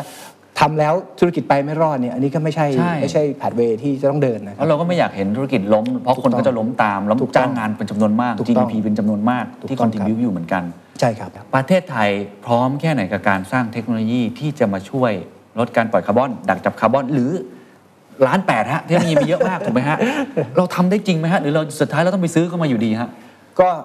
ต้องเรียนว่ามีส่วนที่ต้องซื้ออเพราะว่าเราอยากได้เร็ว อืม ก็ต้องมีไอ้ส่วนไหนที่เราต้องพยายามพัฒนาขึ้นมาตัวด้วยตัวเองก็ต้องมี ครับ ไอ้ส่วนไหนที่ซื้อมาแล้วต้องมาพัฒนาต่อยอดก็ต้องมี อืม รูปแบบของอาการทำงานในเรื่องของ R&D พวกเนี้ยจะเปลี่ยนไปละ อ๋อ เพราะเมื่อก่อนเนี่ยเราไม่ต้องมีเป้าหมายพวกนี้ถูกไหมฮะ จริงฮะ นฮก็เราก็ซื้อเอา ซื้อเอาเราก็ทำของเราไปนะค ครั รั บบ เราก็มองเฉพาะตัวเราว่าเราทำไงให้ลดต้นทุนได้มากที่สุด ครับ หมายความว่าต้องเพิ่ม efficiency ให้ดีมากๆนะฮะเราก็จะได้มีผลกำไรเยอะ ครับ ๆนะครับแต่ต่อไปเนี่ยประเทศไทยมันต้องเดินหน้าด้วยตัวเองได้ด้วย เพราะคุณเคนอย่าลืมว่าเราต้องตั้งเป้า เราตั้งเป้าเป็นประเทศพัฒนาแล้วนะครับ ถ้าเราจะพัฒนาแล้วแบบซื้อทุกอย่างนี่คงลำบาก ใช่ นะฮะผมยกตัวอย่างเทคโนโลยี CCS ละกันเพราะตอนนี้กำลังเป็นกระแสอยู่ว่าอ่าเรื่องของการดูดจับคาร์บอนเนี่ยนะครับแล้วก็เอาไปอัดกลับนะครับอาจจะเป็นหลุมแก๊สธรรมชาติหรือหลุมน้ำมันเก่า ครับ ที่ที่มันดิ l ซีเทไปแล้วเนี่ยอันนี้ก็มีเทคโนโลยีที่มันทำได้ละเพียงแต่ว่าต้นทุนอาจจะยังค่อนข้างสูงอยู่ ครับ นะครับแล้วก็การอัดกลับไปในชั้นชั้นน้ำเกลืออ ม เขาเรียกว่าสไลอะควิเฟอร์เนี่ยอยู่ใต้ดินลึกมากนะเรามีผู้ผลิตที่เป็น ENP ครับ นะ ครับอ่าไม่ว่าจะเป็นปตทสพเชฟรอน หรือเจ้าอื่น ๆ ที่อยู่ในอ่าวไทยเนี่ยหรือรวมที่เป็นแหล่งบนบกที่ผลิตน้ำมันหรือแก๊สธรรมชาติด้วย ครับ นะครับ ก็มาดูว่าเขาสามารถทำได้ไหม อืม ตอนนี้ปตทสพเริ่มที่จะทำเองที่แหล่งอาทิตย์ อืม ด้วยการลงทุนของตัวเอง อืม แต่ว่าเขาจะได้ความได้เปรียบนิดนึงที่ว่าแหล่งเนี้ยมันอยู่กลางทะเล อ๋อ CO2 ที่แยกมาปุ๊บมันอัดกลับเข้าไปได้เลย อยู่ใกล้ ใช่โลจิสติกคอสไม่มี ฮะ ไอการไปจับนู่นจับนี่อะไรเนี่ยก็จะไม่ต้องมาเสียค่า ครับ ลงทุนพวกนี้ ครับ อันนี้เขาก็น่าจะ 3 ปีเนี่ยเขาน่าจะสามารถที่ อยู่ใน จะ ช่วงทดลองวิจัยอะไรของเขาไปอ ค ยู่ รับเขาก็จะทำนะเขาตั้งเป้าหมายไว้หนึ่งล้านตันนะฮะ โอ้โเค ต่อปีนะครับในการอัดกลับไป อ่ะอ่ะ แต่มันจะมีอีกส่วนหนึ่งเทคโนโลยีที่เอ่อต้องไปหาแหล่งที่เป็นแหล่งเอ่อไอ้น้ำเกลือที่ผมว่า ครับ เนี่ย ครับ อยู่ข้างล่างเนี่ยที่อ่าวไทยก็จากการสำรวจเบื้องต้นเนี่ยมีศักยภาพพอสมควรเลยทีเดียว แต่ทีนี้ก็ต้องมาดูเรื่อง business model ละว่าจะทำยังไงที่จะลงทุนในเรื่องพวกนี้ได้ อันที่สองคือมี regulation อะไรที่มันยังติดขัดไหม อืม มันเอื้ออำนวยไหมก็ต้องรีบแก้ ครับ นะครับรีบทำในเรื่องนี้นะครับเรื่องที่สามก็คือเรื่องการแชร์แชร์ในเรื่องของ value อืม นะครับเพราะว่าคนทำเนี่ยอาจจะเป็นคนที่มีขีดความสามารถ แต่คนส่งคาร์บอนมาเนี่ยมันหลายเจ้า ใช่ครับ คุณเคนี่ออกไหม ฮะ มันอาจจะเจ้าใหญ่เจ้าเล็กต้นทุนเนี่ยมันก็ต้องเป็นธรรม อืม นะฮะที่จะทำให้ทุกคนเนี่ยเข้ามาสามารถใช้เอ่อเทคโนโลยีตัวนี้ได้ คาร์บอนเครดิต ครับ ก็ถือเป็นปัจจัยสำคัญ สำคัญมาก แต่ตอนนี้ยังไม่มี ฮะในไทยมีแบบสมัครใจ มีอย่างสมัครใจ เป็นสิบกว่าเจ้าเอง แล้วก็เหมือนจะเบรกเบรกๆไปเหมือนตอนนี้เหมือนกันนะฮะ ใช่ครับ มันจะยังไงต่อครับ มันจะเกิดขึ้นได้จริงไหมครับ ครับต้องยอมรับว่าจริงครับเป็น voluntary อืม ที่ผ่านมาเป็น voluntary เป็นโครงการภาคสมัครใจ ครับ นะครับก็บริษัทลดก๊าซเรือนกระจกได้ เช่นทำพลังงานลมทำพลังงานน้ำนะครับเป็น RE biomass biogas ก็เอามา หรือแม้กระทั่งการการเอ่อเพิ่มประสิทธิภาพการใช้พลังงานเนี่ยก็เอามาขึ้นทะเบียนกับองค์การบริหารจัดการก๊าซเรือนกระจกหรือ TGO อบกนะค ครั รั บบ ผม อยู่ในกระทรวงทรัพย์เหมือนกัน ครับ เป็น technical arm นะครับก็ไปขึ้นทะเบียนไว้แล้วก็มีคาร์บอนเซอร์ติฟายไว้เรียบร้อยละเพียงแต่ว่าดีมานมันไม่มี อ๋อ ถ้าดีมานไม่มีใช่ห ไม่รู้จะขายใคร ไม่รู้จะขายใคร ถูกไหมแต่ตอนนี้เนี่ยบริษัทใหญ่ตั้งเป้าหมายกันทั้งหมดแล้ว ครับ และรวมถึงในอนาคตก็หลาย ๆ กลไกที่มันขับเคลื่อนอยู่ incentive เอ่ยอะไรเอ่ยที่จะเกิดขึ้นเนี่ยให้ทั้งบริษัทใหญ่บริษัทเล็กเนี่ยเขาก็ต้องตั้งเป้าหมายเหมือนกันล่ะนะฮะเพราะว่ามันต้อง couple ไปกับเป้าหมายที่เขาจะตั้งใน ครับ เรื่องของการให้สิทธิประโยชน์ อืม มันก็ทำให้ดีมานในเรื่องนี้มากขึ้นนะครับถึงแม้วันนี้เราไม่มีกฎหมายนะคุณเคนนะครับ แต่ตลาดที่จะนำร่องทำระหว่างองค์การบริหารจัดการก๊าซเรือนกระจกทำความตกลงกับสภาอุตสาหกรรมแห่งประเทศไทย ที่กำหนดการจะลอนชิ่งเนี่ยภายในไม่กี่วันเนี่ยนะฮะที่จะที่จะเริ่มที่จะมีเขาเรียกว่าคาร์บอนทราน a c t ชันแพลตฟอร์ม อืม นะฮะก็คือเอาคาร์บอนเครดิตมาขายกันใน ครับ ตลาด เหมือนตลาดหลักทรัพย์อย่างนั้นเลย เหมือนตลาดหลักทรัพย์ ความยากที่สุดของไอ้ตลาดคาร์บอนเครดิต เราดูจากต่างประเทศก็ได้ครับ ใช่ เป็นโรลโมเดลในยุโรป ใช่ อะไรต่าง ครับ ผมเห็นอ่าคุณวราวุฒิเนาะก็ไปเซ็นสัญญากับประเทศในยุโรปมา อ่า อะไราง ส เงี้ วิสครับผม า อยู่ด้วย สวิตเซอร์แลนด์อ่อางน ย่างนั้ ผมนนะ เองนั่น มันมันเป็นยังไงครับ ตอนนี้ตลาดในบ้านเราความเป็นไปได้ที่จะเกิดกังวลอะไรมากสุดเอางี้ดีกว่าว่า จะมีดีมานไหมหรือคนมันจะเอาด้วยไหมหรื ครั อบ เดี๋ยวมันมีอะไรกันข้างในผมไม่แน่ใจเหมือนกัน กังวลที่สุดก็คือเรื่องของดิมาน อืม นะครับเพราะอย่างที่ผมเรียนว่าในเมื่อมันเป็น voluntary ครับ มันไม่ใช่ mandatory ที่อื่นเนี่ยเขาทำได้ค่อนข้างง่ายกว่าเรา เพราะเขามีกฎหมาย แล้วเขามีการ cap emission เขา prioritize ว่าเซกเตอร์นี้ปล่อย ครับ ก๊าซเรือนกระจกเยอะนะอ้าวคุณต้องไปลดก่อน คุณต้องไปซื้อ อ่าคุณก็ต้องถูกแคป นะซีลิงคุณปล่อยได้ไม่เกินเท่านี้ ถ้าคุณปล่อยเกินคุณต้องไปซื้อจากที่อื่นมาแล้วมันก็จะมีการอ่าความต้องการในเรื่องของคาร์บอนเครดิตถูกไหมครับ ครับ มันก็จะทำให้เกิดมูลค่าของราคาตามราคาตลาด ครับ ทีนี้ของเราเองเนี่ยมันยังเป็น voluntary อยู่ มันก็เลยทำให้อ่าความห่วงกังวลเนี่ยก็คือในเรื่องนี้แหละ ว่าเราจะ drive ตลาดเนี่ยให้เกิด demand อ่าได้อย่างไร อืม ซึ่งตอนนี้อ่าสพเองเนี่ยยกร่างพระราชบัญญัติการเปลี่ยนแปลงสภาพบรรยากาศแห่งชาติอยู่นะครับได้ร่างมาแล้ว แล้วก็อาจจะต้องเริ่มมีการบังคับ เอาละครับ เอาละ นนั้นแหละครับนี่ อันนั้นแห แห ละ ละ ค ค รั รับ บ อันนี้ก็อันนี้ก็เป็นกลไกนะในใน ครับ ระยะถัดไปนะ งั้นงั้น นะครับ ต้องต้องแอบบอกพวกเราให้เตรียมตัวก่อนฮะ ครับผม ทุกคนฟังอยู่สะดุ้งนะฮะ สะดุ้งครับ อีกหน่อยจะเสียภาษีเพิ่ม อีกหน่อยอาจจะ บางบางส่วนนะครับบา บาง งส่ ส่ว วน น นะครับ ครับผม ต้องต้องต้องมาดูกันอีกที อธิบาย นะครั นิดหนึ่งพรบนี้จะบังคับใช้เมื่อไหร่โอเค มันต้องไปผ่านเรื่องสภา ขั้นตอน อะไรก็ว่ากันไป แต่ว่า ขั้นตอน เอาในเชิงหลักการความตั้งใจของพวกเราเพราะผมเชื่อว่าทางสพก็ต้องมีแผน ครับ ว่าจะบังคับใช้เมื่อไหร่ แล้วก็เอ่อถ้ามันเกิดขึ้นจริงโอเครายละเอียดอาจจะยังไม่รู้ ครับ บอกผู้ประกอบการหน่อยฮะ ครับ ว่าเขาจะโดนผลกระทบอะไรแล้วเขาต้องปรับตัวยังไง ก็อ่าในในแผนงานนะครับ เราน่าจะปรับปรุงกฎหมาย แล้วก็รับฟังความเห็นเสร็จเนี่ยประมาณสักควอเตอร์แรกของปีหน้า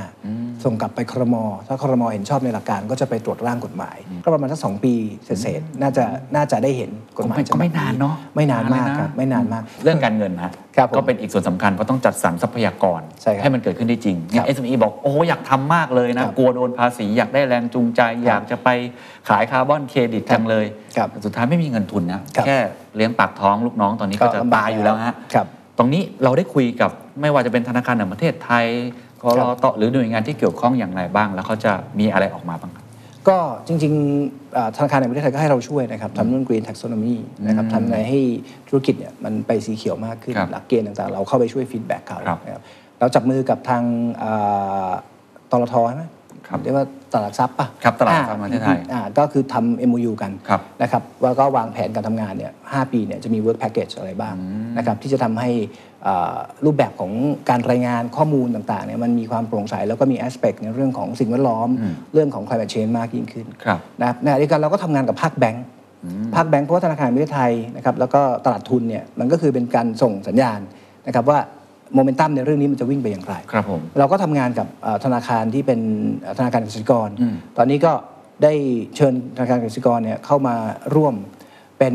เป็นหน่วยงานที่จะสามารถขอรับเงินสนับสนุนจากกองทุนภูมิอากาศสีเขียวได้ โอ้เรามีกองทุนผู้มีอากาศสีเขียวด้ว ซึ่ง ย อยู่ เนอะ ภายใต้อนุสัญญา แต่ว่าเงินที่เขาให้มาเนี่ยมันจะเป็นเงินกู้ที่เป็นซอฟต์โลน อ๋อเข้าใจ อ่าทีนี้เราก็จะสามารถเอาเงินพวกนี้มาเบลนกับของเราแล้วทำให้ดอกเบี้ยมันต่ำลงได้ โอเค นะ แสดงว่า นี่เป็นกลไก ในอนาคตก็อาจจะมีโอกาสที่อง ก็ ค์ จะ ก มี ร โอกาส จะไปกู้ต่อจากทางธนาคารพาณิชย์ ถูกต้องถูกต้อง ที่ได้ดอกเบี้ยที่ต่ำลง ครับ ภาคเกษตรเนี่ยเรามองในแง่ของการขับเคลื่อนที่ไปสู่เป้าหมายเนี่ย ครับ ต่างจากภาคพลังงานมากน้อยแค่ไหน เพราะว่าเขามีผมใช้คำว่าความยืดหยุ่นน้อยกว่าเนาะ ใช่ครับ เพราะฉะนั้นเป้าหมายของเขาเนี่ยจะน้อยกว่าภาคพลังงาน อืม ตัวเลขจะเล็กกว่า อืม นะครับซึ่งซึ่งก็มีมี question เหมือน กัน จากจากภาคพลังงาน ว่าทำไมเกษตรน้อยจัง ทำไมฉันโดนเยอะคนอื่นโดนน้อย ทำไมพลังงานเยอะ ฮะ อ่ะเราก็ต้องต้องเรียนอย่างที่ผมบอกอะว่า ครับ อ่าขีดความสามารถของแต่ละเซกเตอร์ไม่เท่ากัน ครับ อ่ะเราก็ดูว่าอ่ะภาคเกษตรตอนนี้อาจจะน้อย แต่เมื่อเราสามารถ deploy technology สามารถ scale up สิ่งที่เรากำลังทำกันอยู่ได้เนี่ยมันก็สามารถที่จะ boost ในเรื่องของการลดก๊าซเรือนกระจกได้ เมื่อก่อนภาคเกษตรเนี่ยถ้าคุยเรื่องลดก๊าซเรือนกระจกนี่คุยคุยกันไม่ไม่รู้เรื่องนะฮะ คนละภาษาเลย คนละภาษาเลยเพราะว่า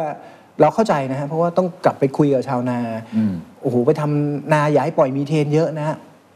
มีเทนคืออะไรครับคุณเคน อืมอืมอืม เนี่ยอยู่กับนาทุกวันยังไม่เห็นเลยมีเทนอะไรต่างๆ พวกเนี้ยมันก็เลยต้องใช้เวลานิดนึง ครับ แล้วเราก็ต้องอดทนให้เป็นนิดนึง อืม ในการที่จะ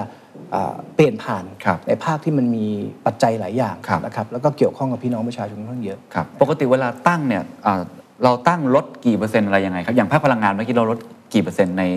น่าจะ2030 ก่อนถูกไหม 2030 นี่ภาคพลังงานน่าจะลดไป ถ้าผมจำตัวเลขไม่ผิดเนี่ยอาจจะประมาณสัก 50 50 กว่าเปอร์เซ็นต์อะไรเงี้ยประมาณเนี้ย โอ้โห เยอะอยู่นะฮ เยอะอยู่ฮะ เพราะว่าเขาก็ตั้งเป้าหมายที่จะเอาพลังงานทดแทนเข้ามาเนี่ย ครับ อย่างน้อย 50%อยู่แล้ว ของของโรงไฟฟ้าใหม่อะไรต่างๆพวกนี้ ครับครับ อันนี้ก็ก็ท้าทายท้าทายแต่ว่ามันก็มีแผนงานอยู่ ครับ นะครับ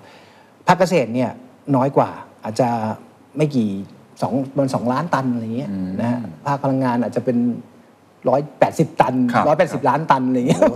ต่างกันเยอะ อ่าน นะฮะก็ปริมาณการปล่อยก็ต่างกันอยู่แล้ว หลายเท่าอยู่แล้วเพราะฉะนั้นการลดเนี่ยอาจจะไม่ได้สัดส่วนนะครับแต่ผมผมเรียนว่าเขาก็มี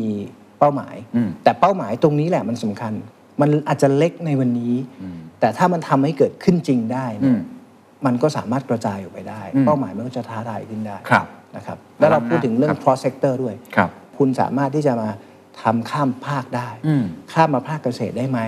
ทำอย่างไรที่จะช่วยสนับสนุนให้ภาคเกษตร ถ้าเขาทำนาลดโลกร้อนแล้วมันสามารถที่จะเอ่อมีมูลค่าเพิ่ม อืม ครับจาก Product ของเขาจาก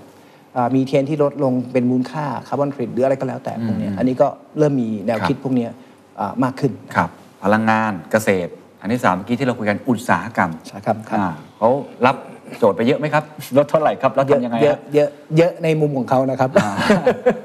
แต่ว่าไม่มีใครที่จะเยอะได้เท่าพลังงานอีกแล้วครับ ครับครับ ก็อย่างผมยกตัวอย่างปูนซีเมนต์ละกัน อืม นะครับปูนซีเมนต์เองเนี่ยเอ่อภาคผลิตปูนซีเมนต์ในประเทศไทยเนี่ยใครจะรู้ว่าเขาจับมือกันเป็นพันธมิตร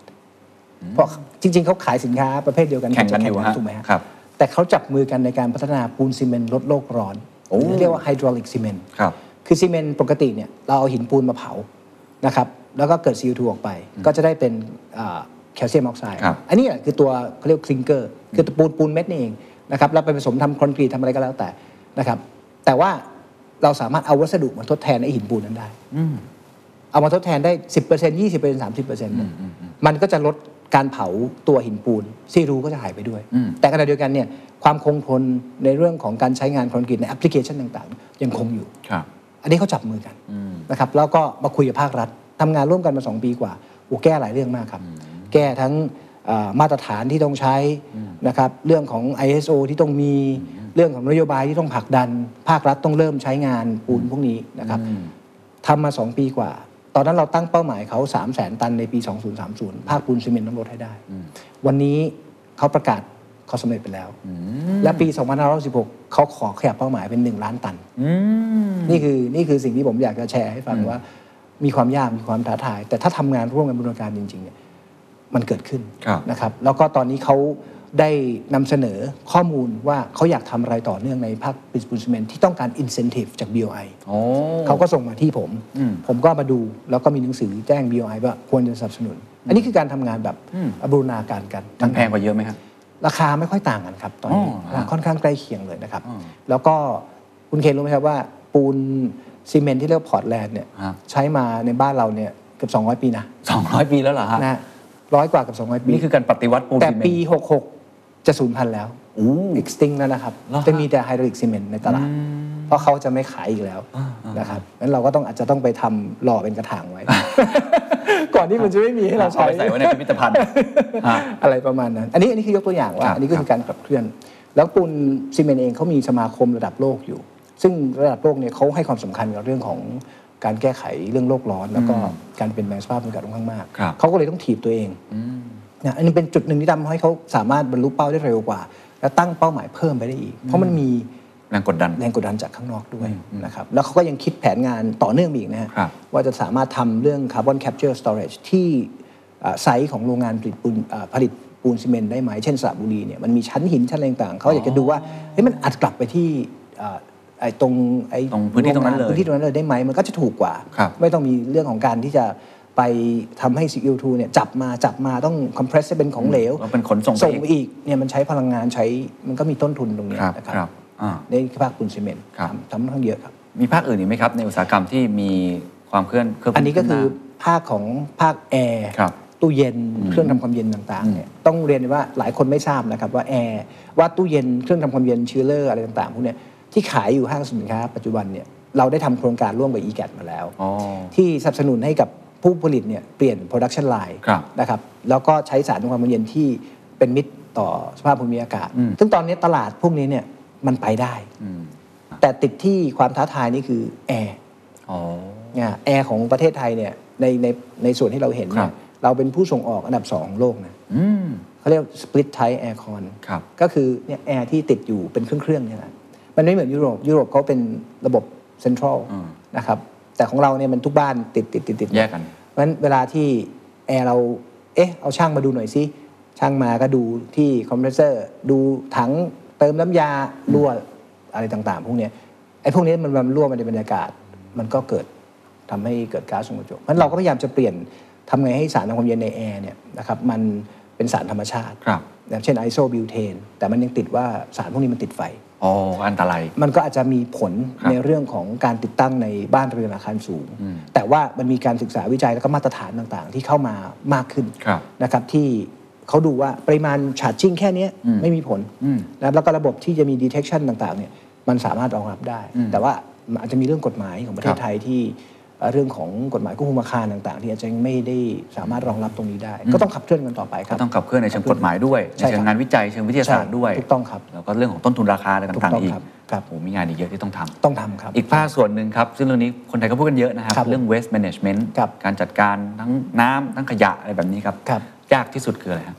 ยากที่สุดก็คือมันเยอะมากครับ มันเยอะมากปริมาณเยอะมาก ฮะ เราต้องเริ่มจากการลดมันบ้างลดการทำให้เกิดขยะบ้าง อันนี้ดูใกล้ตัวพวกเรามาก ใกล้ แเนอะ ตัวมากครับ ผมเชื่อว่ามีไม่มีไม่กี่คนนะที่จะมานั่งดูว่าวันหนึ่งเราทิ้งขยะเท่าไหร่ เรา generate generate waste เท่าไหร่เนี่ย ครับ ไม่ค่อยมีคนคิดนะ อืม และเรื่องการแยกขยะทิ้งขยะเนี่ย ผมก็ส่วนตัวผมไม่ค่อยเชื่อว่าบ้านส่วนใหญ่จะทำ อืม อ่ะหลายคนอาจจะคิดว่าทำแล้วเวลาเขาเก็บก็รวมกันอยู่ดี ครับ แต่ผมไม่อยากให้คิดอย่างนั้น ผมมองว่าถ้าเราจะปรับเปลี่ยนพฤติกรรมมันต้องเริ่มจากตัวเราก่อน อืม นะครับต้องแยกขยะเปียกขยะแห้งให้ได้ ขยะอันตรายให้ได้นะครับผูกถุงให้เรียบร้อย อืม ผมเชื่อว่าถ้าเราสามารถปรับเปลี่ยนพวกนี้ได้ เป็นเป็นพลังรวมของคนส่วนใหญ่เนี่ยมันก็จะส่งต่อโมเมนตัมในการเปลี่ยนผ่าน ตอนนี้ทางกทมก็เริ่มนำร่องในสามเขต อืม นะครับแต่ปัญหาของเราคือทำไงให้ปริมาณพวกนี้มันลดลงให้ได้ก่อน อืม เพราะตอนนี้น้ำเสียเอ่ยขยะเอ่ยเราจัดการได้จริง ๆ แล้ว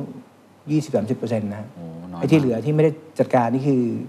Open Dumping ครับ นะฮะก็คือทิ้งกองกลางแจ้ง อืม ฝนตกมาก็ชะล้างน้ำไปทั่ว ครับ น้ำเสียเองก็ไม่ผ่านบำบัดก็ลงแหล่งน้ำลงทะเล โอ้ อันนี้ก็ก็ มันเป็น ง ปัญหาใหญ่อยู่นะ ก็เป็นปัญหาใหญ่ เพราะฉะนั้นในเวลาทำงานในในภาพรวมพวกเนี้ยก็ ครับ เอ่อพยายามที่จะเอ่อผลักดันนโยบายของภาครัฐไปว่า ทำไงจะทำหลายๆมิติพร้อมกัน อืม รณรงค์ให้ต้องอาลดขยะนะครับลดการเกิดลดน้ำเสียลดต่างๆเนี่ยขณะเดียวกันก็สร้างอ่าตัว facility ขึ้นมา อืม ระบบ treatment plant ต่างๆ ระบบการจัดการที่ไม่ใช่จัดการแบบเดิมแล้ว ครับ จัดการแบบเดิมมันไม่มี added value อ๋อ จัดการแบบใหม่คือเอาขยะไปมีผลิตพลังงาน จริง นะครับแล้วก็สามารถเอาพลังงานไปทดแทนฟอสซิลได้ด้วย อ่าอันนี้มัน ฮ ก็จะมีแรงจูงใจหน่อยเนาะ แล้วมีคาร์บอทำได้ นเคร งิ ดิต อืม ถ้าไปขายมีราคาขายได้ด้วย ครับ ไอ้นี้เป็นต้นนะ อื ค ม รับน้ำเสียเองก็มีมีเทนเหมือนกัน เราก็ต้องบริหารจัดการเอ่อน้ำเสียตรงเนี้ยให้ลดการเกิดมีเทนอะไร ครั ต่าง บ ๆพวกนี้ไม่ง่ายครับ ยาก ยากเรามีองค์กรปกครองส่วนท้องถิ่นเนี่ยแปดพันกว่า ฮะ องค์กรปกครองส่วนท้องถิ่นในประเทศไทย ครับ แล้วเราจะทำอย่างไรให้ทุกคนเนี่ยสามารถที่จะเร่งกันเป็นการในเรื่องนี้ได้ ครับ นะครับเรียนก็รู้ว่าพี่น้องประชาชนก็มีปัญหาในระดับรากหญ้าในแต่ละพื้นที่เนี่ยมีความแตกต่างกัน ใช่ งั้นงบประมาณเวลา prioritize ลงไปเนี่ยบางทีอาจจะไม่ได้สิ่งแวดล้อมก็อาจจะไม่ได้ ครับ เป็นเรื่องแรกนะครับที่ที่ต้องไปใช้จ่าย อืม แต่ว่าในอนาคตเนี่ยมันก็ต้องปรับเปลี่ยนเรื่อ ครั ง บ ที่ผมบอกไปว่าต้องทำให้มันมีมูลค่าเพิ่มเข้าไปด้วยนะครับ ฟังดูเหมือนเรื่องนี้น่าจะยากสุดนะอ่ะเรื่องสุดท้าย ครับ การดูดซับ ครับ ต้นไม้ครับ ครับ อ่าตอนนี้แคมเปญของท่านผู้ว่าเนาะ ครับ ชาติชายก็โอ้ปลูกกันใหญ่เลยผมก็ไปร่วมปลูกอยู่ ด้วยอ่าตอนนี้มันมันนโยบายมันคืออะไร เราจะปลูกกันไปเรื่อยๆเหรอครับ หรือว่าวิธีคิดในการทำให้มันมีเครื่องมือในการดูดซับของประเทศไทย ครับ เป็นยังไงครับ แบ่งเป็น 2สองส่วน ครับ นะครับเอ่อเรื่องแรกเลยเรื่องป่าไม้เนี่ยอันนี้แน่นอน อืม ในยุทธศาสตร์ชาติเขียนไว้ชัดเจนนะครับปี 2580 เราอยากจะมีพื้นที่ป่า 35 15 5 35 เป็นพื้นที่ป่าอนุรักษ์ ครั ป่า บ ธรรมชาติตามกฎหมายนะครับ15 เป็นป่าเศรษฐกิจแล้ว 5 เป็นสีเขียวในเมืองและชนบท อืม สิ่งที่กทมกำลังทำก็คือไอ้5%นี่แหละครับ อ๋อ นะครับเพราะฉะนั้นเนี่ยเอ่อตัวเลขเนี่ยมันถูกมองแล้วตอนตอนเริ่มต้นเนี่ยผมบอกคุณเคนว่าเราดูดกลับก๊าซเรือนกระจกจากภาคป่าไม้เนี่ย ครับ พื้นที่สีเขียวเนี่ยนะครับรวมถึงสีเขียวที่เป็นการเกษตรด้วย เช่นยางพาราอย่างเงี้ยนะครับ อืม ยางพาราดูดได้ด้วยนะครั ดูดได้ด้วย ครับ อ๋อ ผมนะครับซึ่งซึ่งดูดได้ดีด้วย โอ้งี้คนที่ปลูกยางนี่อาจจะได้คาร์บอนเครดิตด้วย ถูกต้อง โอเค เพราะว่าเขาเขาดูดได้ดีนะ ครับ เพราะว่าพวกไม้ที่มันโตเร็วแล้วตัดฟัน เป็นไม้เศรษฐกิจเนี่ยมันก็เหมือนคนหนุ่มตลอดเวลา อ๋อเข้าใจแล้ว นะมันก็จะกินอาหารเยอะตลอดเว ครั ลา บครับ ถูกไหมอันนี้ก็เป็นประเด็นอย่างนั้น ทีนี้พื้นที่สีเขียวอ่าพวกเนี้ยมันก็ดูดกลับ CO2 อยู่แล้ว เราเรียนกันตั้งแต่เด็กๆละ ใช่ครับ นะฮะมันดูด CO2 อ่าพื้นที่ที่กทมปลูกเนี่ยนะครับก็จะเป็นส่วนหนึ่งในเป้าหมายเราที่เราจะเพิ่มจาก 90 ล้านตันเนี่ยไปเป็น 120 ล้านตัน โอ้ได้กี่ปีฮะ ในปี 2580 โอ้ อ่าที่พยายามจะเพิ่มพื้นที่สีเขียวให้ดูดกลับก๊าซเรือนกระจกได้เพิ่มอีก 30 ล้านตัน ครับ ไม่ง่ายครับ ไม่ง่ายต้อง เอาพื้นที่ บอ จากไหนครับ พื้นที่จะมีทั้งป่าที่เป็นของภาครัฐที่เสื่อมโทรม อืม แล้วให้เอกชนเข้ามาร่วมปลูก อ๋อ และแบ่งปันคาร์บอนเครดิต อ่าโอเค แล้วให้ประชาชนช่วยดูแลป่า โอ้ อ่าบางทีเราไปคุยกับภาค ประชาชนเนี่ยเขาบอกอ้าวเอกชนมาช่วยรัฐปลูกป่าแบ่งปันคาร์บอนกันแล้วประชาชนได้อะไรเดี๋ยวนี้กลไกตรงนี้ต้องให้ประชาชนเข้ามามีส่วนร่วมในการดูแลป่า ครับ นะครับแต่ป่าเศรษฐกิจเนี่ยอันนี้ยากอยู่เหมือนกัน อืม เราต้องการป่าเศรษฐกิจค่อนข้างเยอะ แต่ว่าใครจะมายอมปลูกป่าเศรษฐกิจเขาก็เอาพื้นที่ไปพัฒนาอย่างอื่นดีกว่าไหม ฮะไปทำห้างดีกว่า ครับ ถูกไหมฮะ อันนี้อาจจะ ได้กำไรเยอะกว่า ครับ แต่ว่าก็ต้องพยายามหาอ่าการโมเดลเรื่องการปลูกป่าเศรษฐกิจที่มันใช้ได้ประโยชน์หลายอย่าง ไม้เองก็มีค่าด้วยนะครับต้องเป็นไม้ที่มันสามารถสร้างมูลค่าได้คาร์บอนเครดิตก็ต้องมีค่านะครับต่างๆอินเซนティブอะไรพวกนี้ก็ต้องเข้ามาเรื่องเรื่องของป่าเศรษฐกิจนะครับส่วนป่าในเมืองเนี่ยก็อย่างที่ท่านผู้ว่าชาติชาติทำตรงไหนที่มีพื้นที่สวนสาธารณะเป็นพื้นที่ที่เราสามารถปลูกได้ เราก็ต้องปลูก อืม นะครับปลูกให้เยอะที่สุดเท่าที่เราสามารถปลูกได้ แต่ ครับ ปลูกแล้วต้องรอดนะครับคุณเกณฑ ปลูกไปแล้วมันตายเนี่ยมันก็ไม่มีประโยชน์ ไม่นับเนอะ ไม่นับเพราะว่ามันก็กลายเป็นต้นทุนที่มันลอสไปเฉยๆถูกไหมเราปลูกแล้วเราก็ต้องดูแล ครับ ดูแลให้มันเป็นไม้ยืนต้นที่โตได้นะครับมันก็จะสามารถดูดก๊าซเรือนกระจกได้ ครับ ทั้งทั้งหมดเนี่ยก็ต้องทำในทุกทุกมิติที่ผมพูดเนี่ยมันถึงจะทำให้เกิดการเอ่อเพิ่มการดูดกลับ ครับ อันนี้คือภาคป่าไม้ ครับ พื้นที่สีเขียว มันจะอีกภาคหนึงที่ผมเกริ่นมาตั้งแต่ตอน อ่า ต้นก็คือภาคการ CCS อ่าเทคโนโลยี CCUS ครับ อันนี้ก็ต้องเริ่มเข้ามานะครับซึ่งตามแผนเราเนี่ยเรามองว่าช้าที่สุดไม่ควรเกิน 2040 อืม ซีเซียสต้องเข้ามามีบทบาทในประเทศไทย แล้วคิดว่าจะดูดได้เท่าไหร่ฮะ โอ้ศักยภาพในการดูดเยอะมาก เหรอ เยอะมากครับ เยอะมาก เพียงแต่ว่าตอนนี้ทำให้ business model มันไปได้ อ๋อ แล้วก็ regulation เนี่ยมันเอื้อให้สามารถทำได้ ครับ งั้นถ้าเรามีตัวนี้เข้ามาเนี่ยมันค่อนข้างมั่นใจว่าจะทำให้ประเทศไทยเนี่ยเข้าสู่ความเป็นกลางทางคาร์บอนแล้วก็ net zero GHG ได้ ครับ นะครับ โอ้โห คุยมาทั้งหมดเป็นชั่วโมงเลยฮะ ครับ กว่าจะเห็นแผนทั้งหมด ครับ ต้องขอบคุณมากที่มาเล่าอย่างละเอียด แล้วผมคิดว่าเราเห็นแมปทั้งหมดแล้ว ครับ แผ ผม นที่ทั้งหมด แต่ต้องถามอย่างนี้ฮะ ครับ สมมติมีน้องๆ รุ่นใหม่ อายุ 15 16 เพราะว่าเขาคือคนที่ต้องรับผิดชอบต่อนะครับ ครับ ถูกไหมเราพูดกันเนี่ย ผมกับดรพิรุณอาจจะไม่อยู่ฮะ ในอีก50ปีข้างหน้า ผมเนี่ยไม่อยู่แน่นอนคุณเคนอาจจะยังอยู่ ผมตอนนั้นอาจจะแก่เกินกว่าที่ทำอะไรแล้ว ก็นั่งอยู่เฉยๆ ปล่อยให้ลูกหลานทำไป ครับผม ถูกไหมฮะเขาจะเป็นคนที่หนึ่งต้องรับภาระเป้าหมายนี้ไปด้วยนะครับ ครับ ถูกไหมครับ เราต้องส่งต่อเป้าหมายเนี่ยเขา ใช่ครับ ส่งต่อแผนงานนี้ให้กับเขา ใช่ครับ หรืออันที่สามถ้าเราทำไม่ได้เนี่ยเขาจะเป็นคนรับผลกรรม ครับ ในตรงนี้มากๆเขาเดินมาถามตัวพิรนเลยว่าแผนที่พูดมาทั้งหมดเนี่ยนะฮะดามั่นใจแค่ไหนว่าประเทศไทยจะทำได้ ผมต้องตอบว่าผมมั่นใจว่าจะทำได้ แต่แน่นอนมันมีขั้นตอนที่ต้องทำและมีแผนงานที่ต้องท ครับ ำนะครับแล้วก็ต้องการความร่วมมือจากทุกภาคส่วน แม้แต่กระทั่งน้องๆหนูๆเองเนี่ย ครับ ก็มีส่วนร่วม ครับ นะครับเพราะว่าจริง ๆ แล้วเขาต่างหากเนี่ยที่มี awareness เรื่องนี้เยอะมาก จริงครับ นะครับต้องต้องทุนเกณฑ์อย่าลืมว่าบางคนอาจจะไม่คิดว่าเอ๊ะอ่านักเรียนนักศึกษาจะไม่ค่อยรู้เรื่องนี้ แต่จริง ๆเขาเขารู้เรื่องและเขาติดตาม แล้วเขาอยากเห็นรัฐบาลเนี่ยทำงานในเรื่องนี้ด้วยนะครับเพราะฉะนั้นเนี่ยผมมองว่าถ้าทุกภาคส่วนทำงานร่วมกันนะครับแล้วมีปัญหาเราแก้ แล้วเราเดินหน้าต่อมีปัญหาเราแก้เราเดินหน้าต่ออผมว่ามันไปได้นะครับและสุดท้ายเนี่ยมันยั่งยืนได้ เพราะว่าคนรุ่นใหม่ก็ขึ้นมาทดแทนคนรุ่นเก่า และ awareness ในเรื่องนี้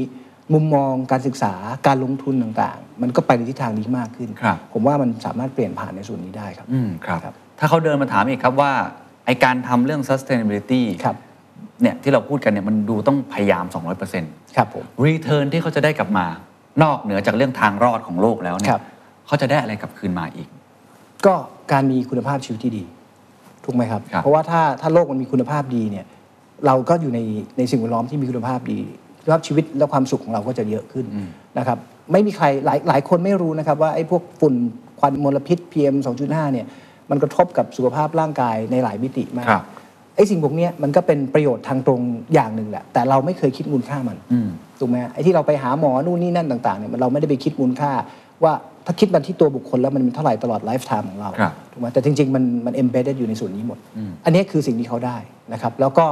การใช้ชีวิตต่างๆนะครับมันก็สะดวกสบายมากขึ้นครับ อืม ครับ เข้าใจครับ ครับ อ่ะคำถามสุดท้ายแล้วกันนะครับ ได้นอนบ้างไหมครับ เพราะฟังดูโอ้โห ก็ดูตาผมนะคุณเคน ทำหลายอย่างมากเลย ฮะ เอางี้แล้วกันสำหรับส่วนตัวของของตัวดรพิรุณเอง ครั เนี่ บ ยเออมีแรงขับเคลื่อนอะไรในตัวเอง มีอะไรที่เป็นผมไม่แน่ใจว่าใช้คำว่าแพชชั่นมันจะดูวัยรุ่นไปหรือเปล่านะฮะแต่ว่าดรพิรุณมีอะไรที่เป็นแรงขับเคลื่อนทำให้ตัวเองทำงานตรงนี้ ครับ แล้วก็ยังเดินหน้าต่อแม้ว่างานมันจะโหดหินขนาดนี้ครับ ก็จริง ๆ ก็ต้องบอกว่าเอ่อก็เราเรียนมาด้าน ครับ เอ่อวิศวกรรมสิ่งแวดล้อมนะครับ ตั้งแต่ต้นเอ่อปริญญาตรีปริญญาโทปริญญาเอกเลย แล้วก็เอ่อคลุกคลีกับเรื่องนี้มาตลอด ครับ แต่ว่าการมาทำงานเนี่ยสำหรับผมเนี่ยมันมีอยู่เรื่องเดียวคือหน้าที่ของเรารับผิดชอบ เมื่อไหร่ที่มันเป็นหน้าที่ของเรา เราต้องทำให้เต็มที่ และถ้าเราต้องสามารถ deliver เป้าหมาย เราในระบบราชการนะครับผมเป็นราชการคนหนึ่งเนี่ยมันคงไม่สามารถที่จะมาบอกได้ว่า เพราะราชการเราได้รับเงินเดือนน้อยนะครับเราก็ทำงานแค่เท่าที่เราควรจะทำไม่ได้ เพราะว่าเราทำงานให้คน 67 ล้านคน การเป็นราชการต้องต้องเสียสละตั้งแต่เริ่มต้นก่อน อืม ถ้าคุณเข้าใจระบบนี้แล้วเนี่ยคุณจะเข้ามาอยู่ได้ แล้วคุณจะทำงานได้อย่างเต็มที่ร้อยห้าสิบเปอร์เซ็นต์สองร้อยห้าสิบเปอร์เซ็นต์มันก็เป็นสิ่งที่คุณต้องทำนะครับเพราะว่าเราเลือกที่จะเข้ามาอยู่อาชีพนี้ ครับ แล้วเราก็มีหน้าที่ที่ต้องให้บริการพี่น้องประชาชน และที่สำคัญคือการสร้างหลักรากฐานหรือ foundation ไว้สำหรับคนรุ่นต่อไปสำหรับประเทศของเราเนี่ยมันเป็นเรื่องที่ต้องทำครับมันเป็นหน้าที่ที่ต้องทำ ครับ ท้ายที่สุดจริง ๆ ครับ ในฐานะที่เรียกว่าเป็นพ่อบ้านแล้วกันนะครับ ผม เป็นเป็นเจ้าภาพเจ้าภาพ เจ้าภาพเจ้าภาพ ที่ทำตรงนี้โดยเฉพาะเนี่ย ครับ อยากบอกอะไร อยากให้เขาเข้ามามีส่วนร่วมอย่างไร ครับ หรือเขาเข้ากลับไปพัฒนาองค์กรของเขาอย่างไร ครับ มีอะไรที่คิดว่าน่าจะสื่อสารแล้วจะได้ทำงานกันต่อได้ครับ ก็อยากจะฝากเอ่อภาคเอ่อธุรกิจทั้งหมดนะครับว่าตอนนี้ประเทศเราตั้งเป้าหมายแล้ว ท่านก็คงต้องกลับไปทบทวนว่าเอ่อ business plan ของท่านเนี่ยมันมี alignment กับเป้าหมายของประเทศหรือไม่ ครับ นะครับก็ต้องเริ่มที่จะเอ่อเปลี่ยนผ่านนะครับในการทำงานในเรื่องนี้ แล้วก็สามารถที่เข้ามาประสานงานกับหน่วยงานภาครัฐนะครับได้ในสิ่งที่ท่านต้องการ สิ่งที่ท่านมองเป็นปัญหาอุปสรรคเราจะได้ช่วยกันแก้บางทีภาครัฐทำงานเราไม่รู้หรอกว่าเอ่อ voice จากข้างนอกมาเขามีปัญหาเรื่องนั้นเรื่องนี้เนี่ย ครับ เหมือนสมาคมปูนซีเมนต์ถ้าไม่เข้ามาบอกเราว่าโจทย์หนึ่งสองสามสี่ห้าจากสามสี่หน่วยงานกลายเป็นยี่สิบกว่าหน่วยงานที่ทำงานร่วมกันเนี่ย ครับ มันก็คงไม่เกิดขึ้น อืม อันนี้ก็ต้องต้องฝากไว้ด้วยเหมือนกันว่า เราอาจภาครัฐจะคิดไม่ได้ทั้งหมด แต่ฟีดแบ็ที่กลับมาหรือเอ่อความต้องการที่กลับมาแล้วบอกเราที่ชัดเจนนะครับแล้วมีดิเรกชันให้เรารู้ว่านี่คือสิ่งที่คุณต้องการจริง โอ้ ๆ แล้วคุณจะเดินหน้าเนี่ยเราก็สามารถช่วยกันขับเคลื่อนในเรื่องนี้ได้ ครับ ภาคประชาชนเองก็ต้องช่วยกันนะครับ อ่า เพราะว่าเราทุกคนเนี่ยอ่าเป็นส่วนหนึ่ง ครับ ที่ทำให้โลกร้อน อืม งั้นถ้าเราจะแก้ปัญหาเรื่องนี้ เราก็ต้องเป็นส่วนหนึ่ง ในการที่จะลดการปล่อยก๊าซเรือนกระจก ครับ นะครับ ก็ผ่านจากพฤติกรรมที่เราต้องปรับเปลี่ยน แล้วก็การอ่าบริโภคสินค้าบริการที่ให้ความสำคัญกับสิ่งแวดล้อม แล้วก็เรื่องของการลดคาร์บอนด้วยครับ ครับก็หวังว่าเป้าหมายที่เราไปประกาศไว้กับประชาคมโลก ครับ จะประสบความสำเร็จนะครับผ ครั ม บ ว่าเดี๋ยวสัก 8 ปีข้างหน้าเนาะ2030 เรามา ครับ คุยกันอีกที มาคุยกันอีกที แล้วก็ต้องคุยอีกทีตอน 20 ปีข้างหน้า ใช่ครับ หลัจากนั้น 2050ซึ่งถ้าเรายังอยู่กั นได้ วันนี้ขอบคุณมากนะครับ ครับ ขอบคุณมากครับ สวัสดีครับ And that's the secret sauce. ถ้าคุณชื่นชอบ The Secret Sauce เอพิโซดนี้นะครับ ก็ฝากแชร์ให้กับเพื่อนๆ คุณต่อด้วยนะครับ และคุณยังสามารถติดตาม The Secret Sauce ได้ใน Spotify, SoundCloud, Apple Podcast, Podbean, j o o x YouTube และ Podcast Player ที่คุณใช้อยู่นะครับ และอย่าลืมติดตาม Facebook Fanpage The Secret Sauce เข้ามาติชมเข้ามาพูดคุยกับผมได้เลยนะครับ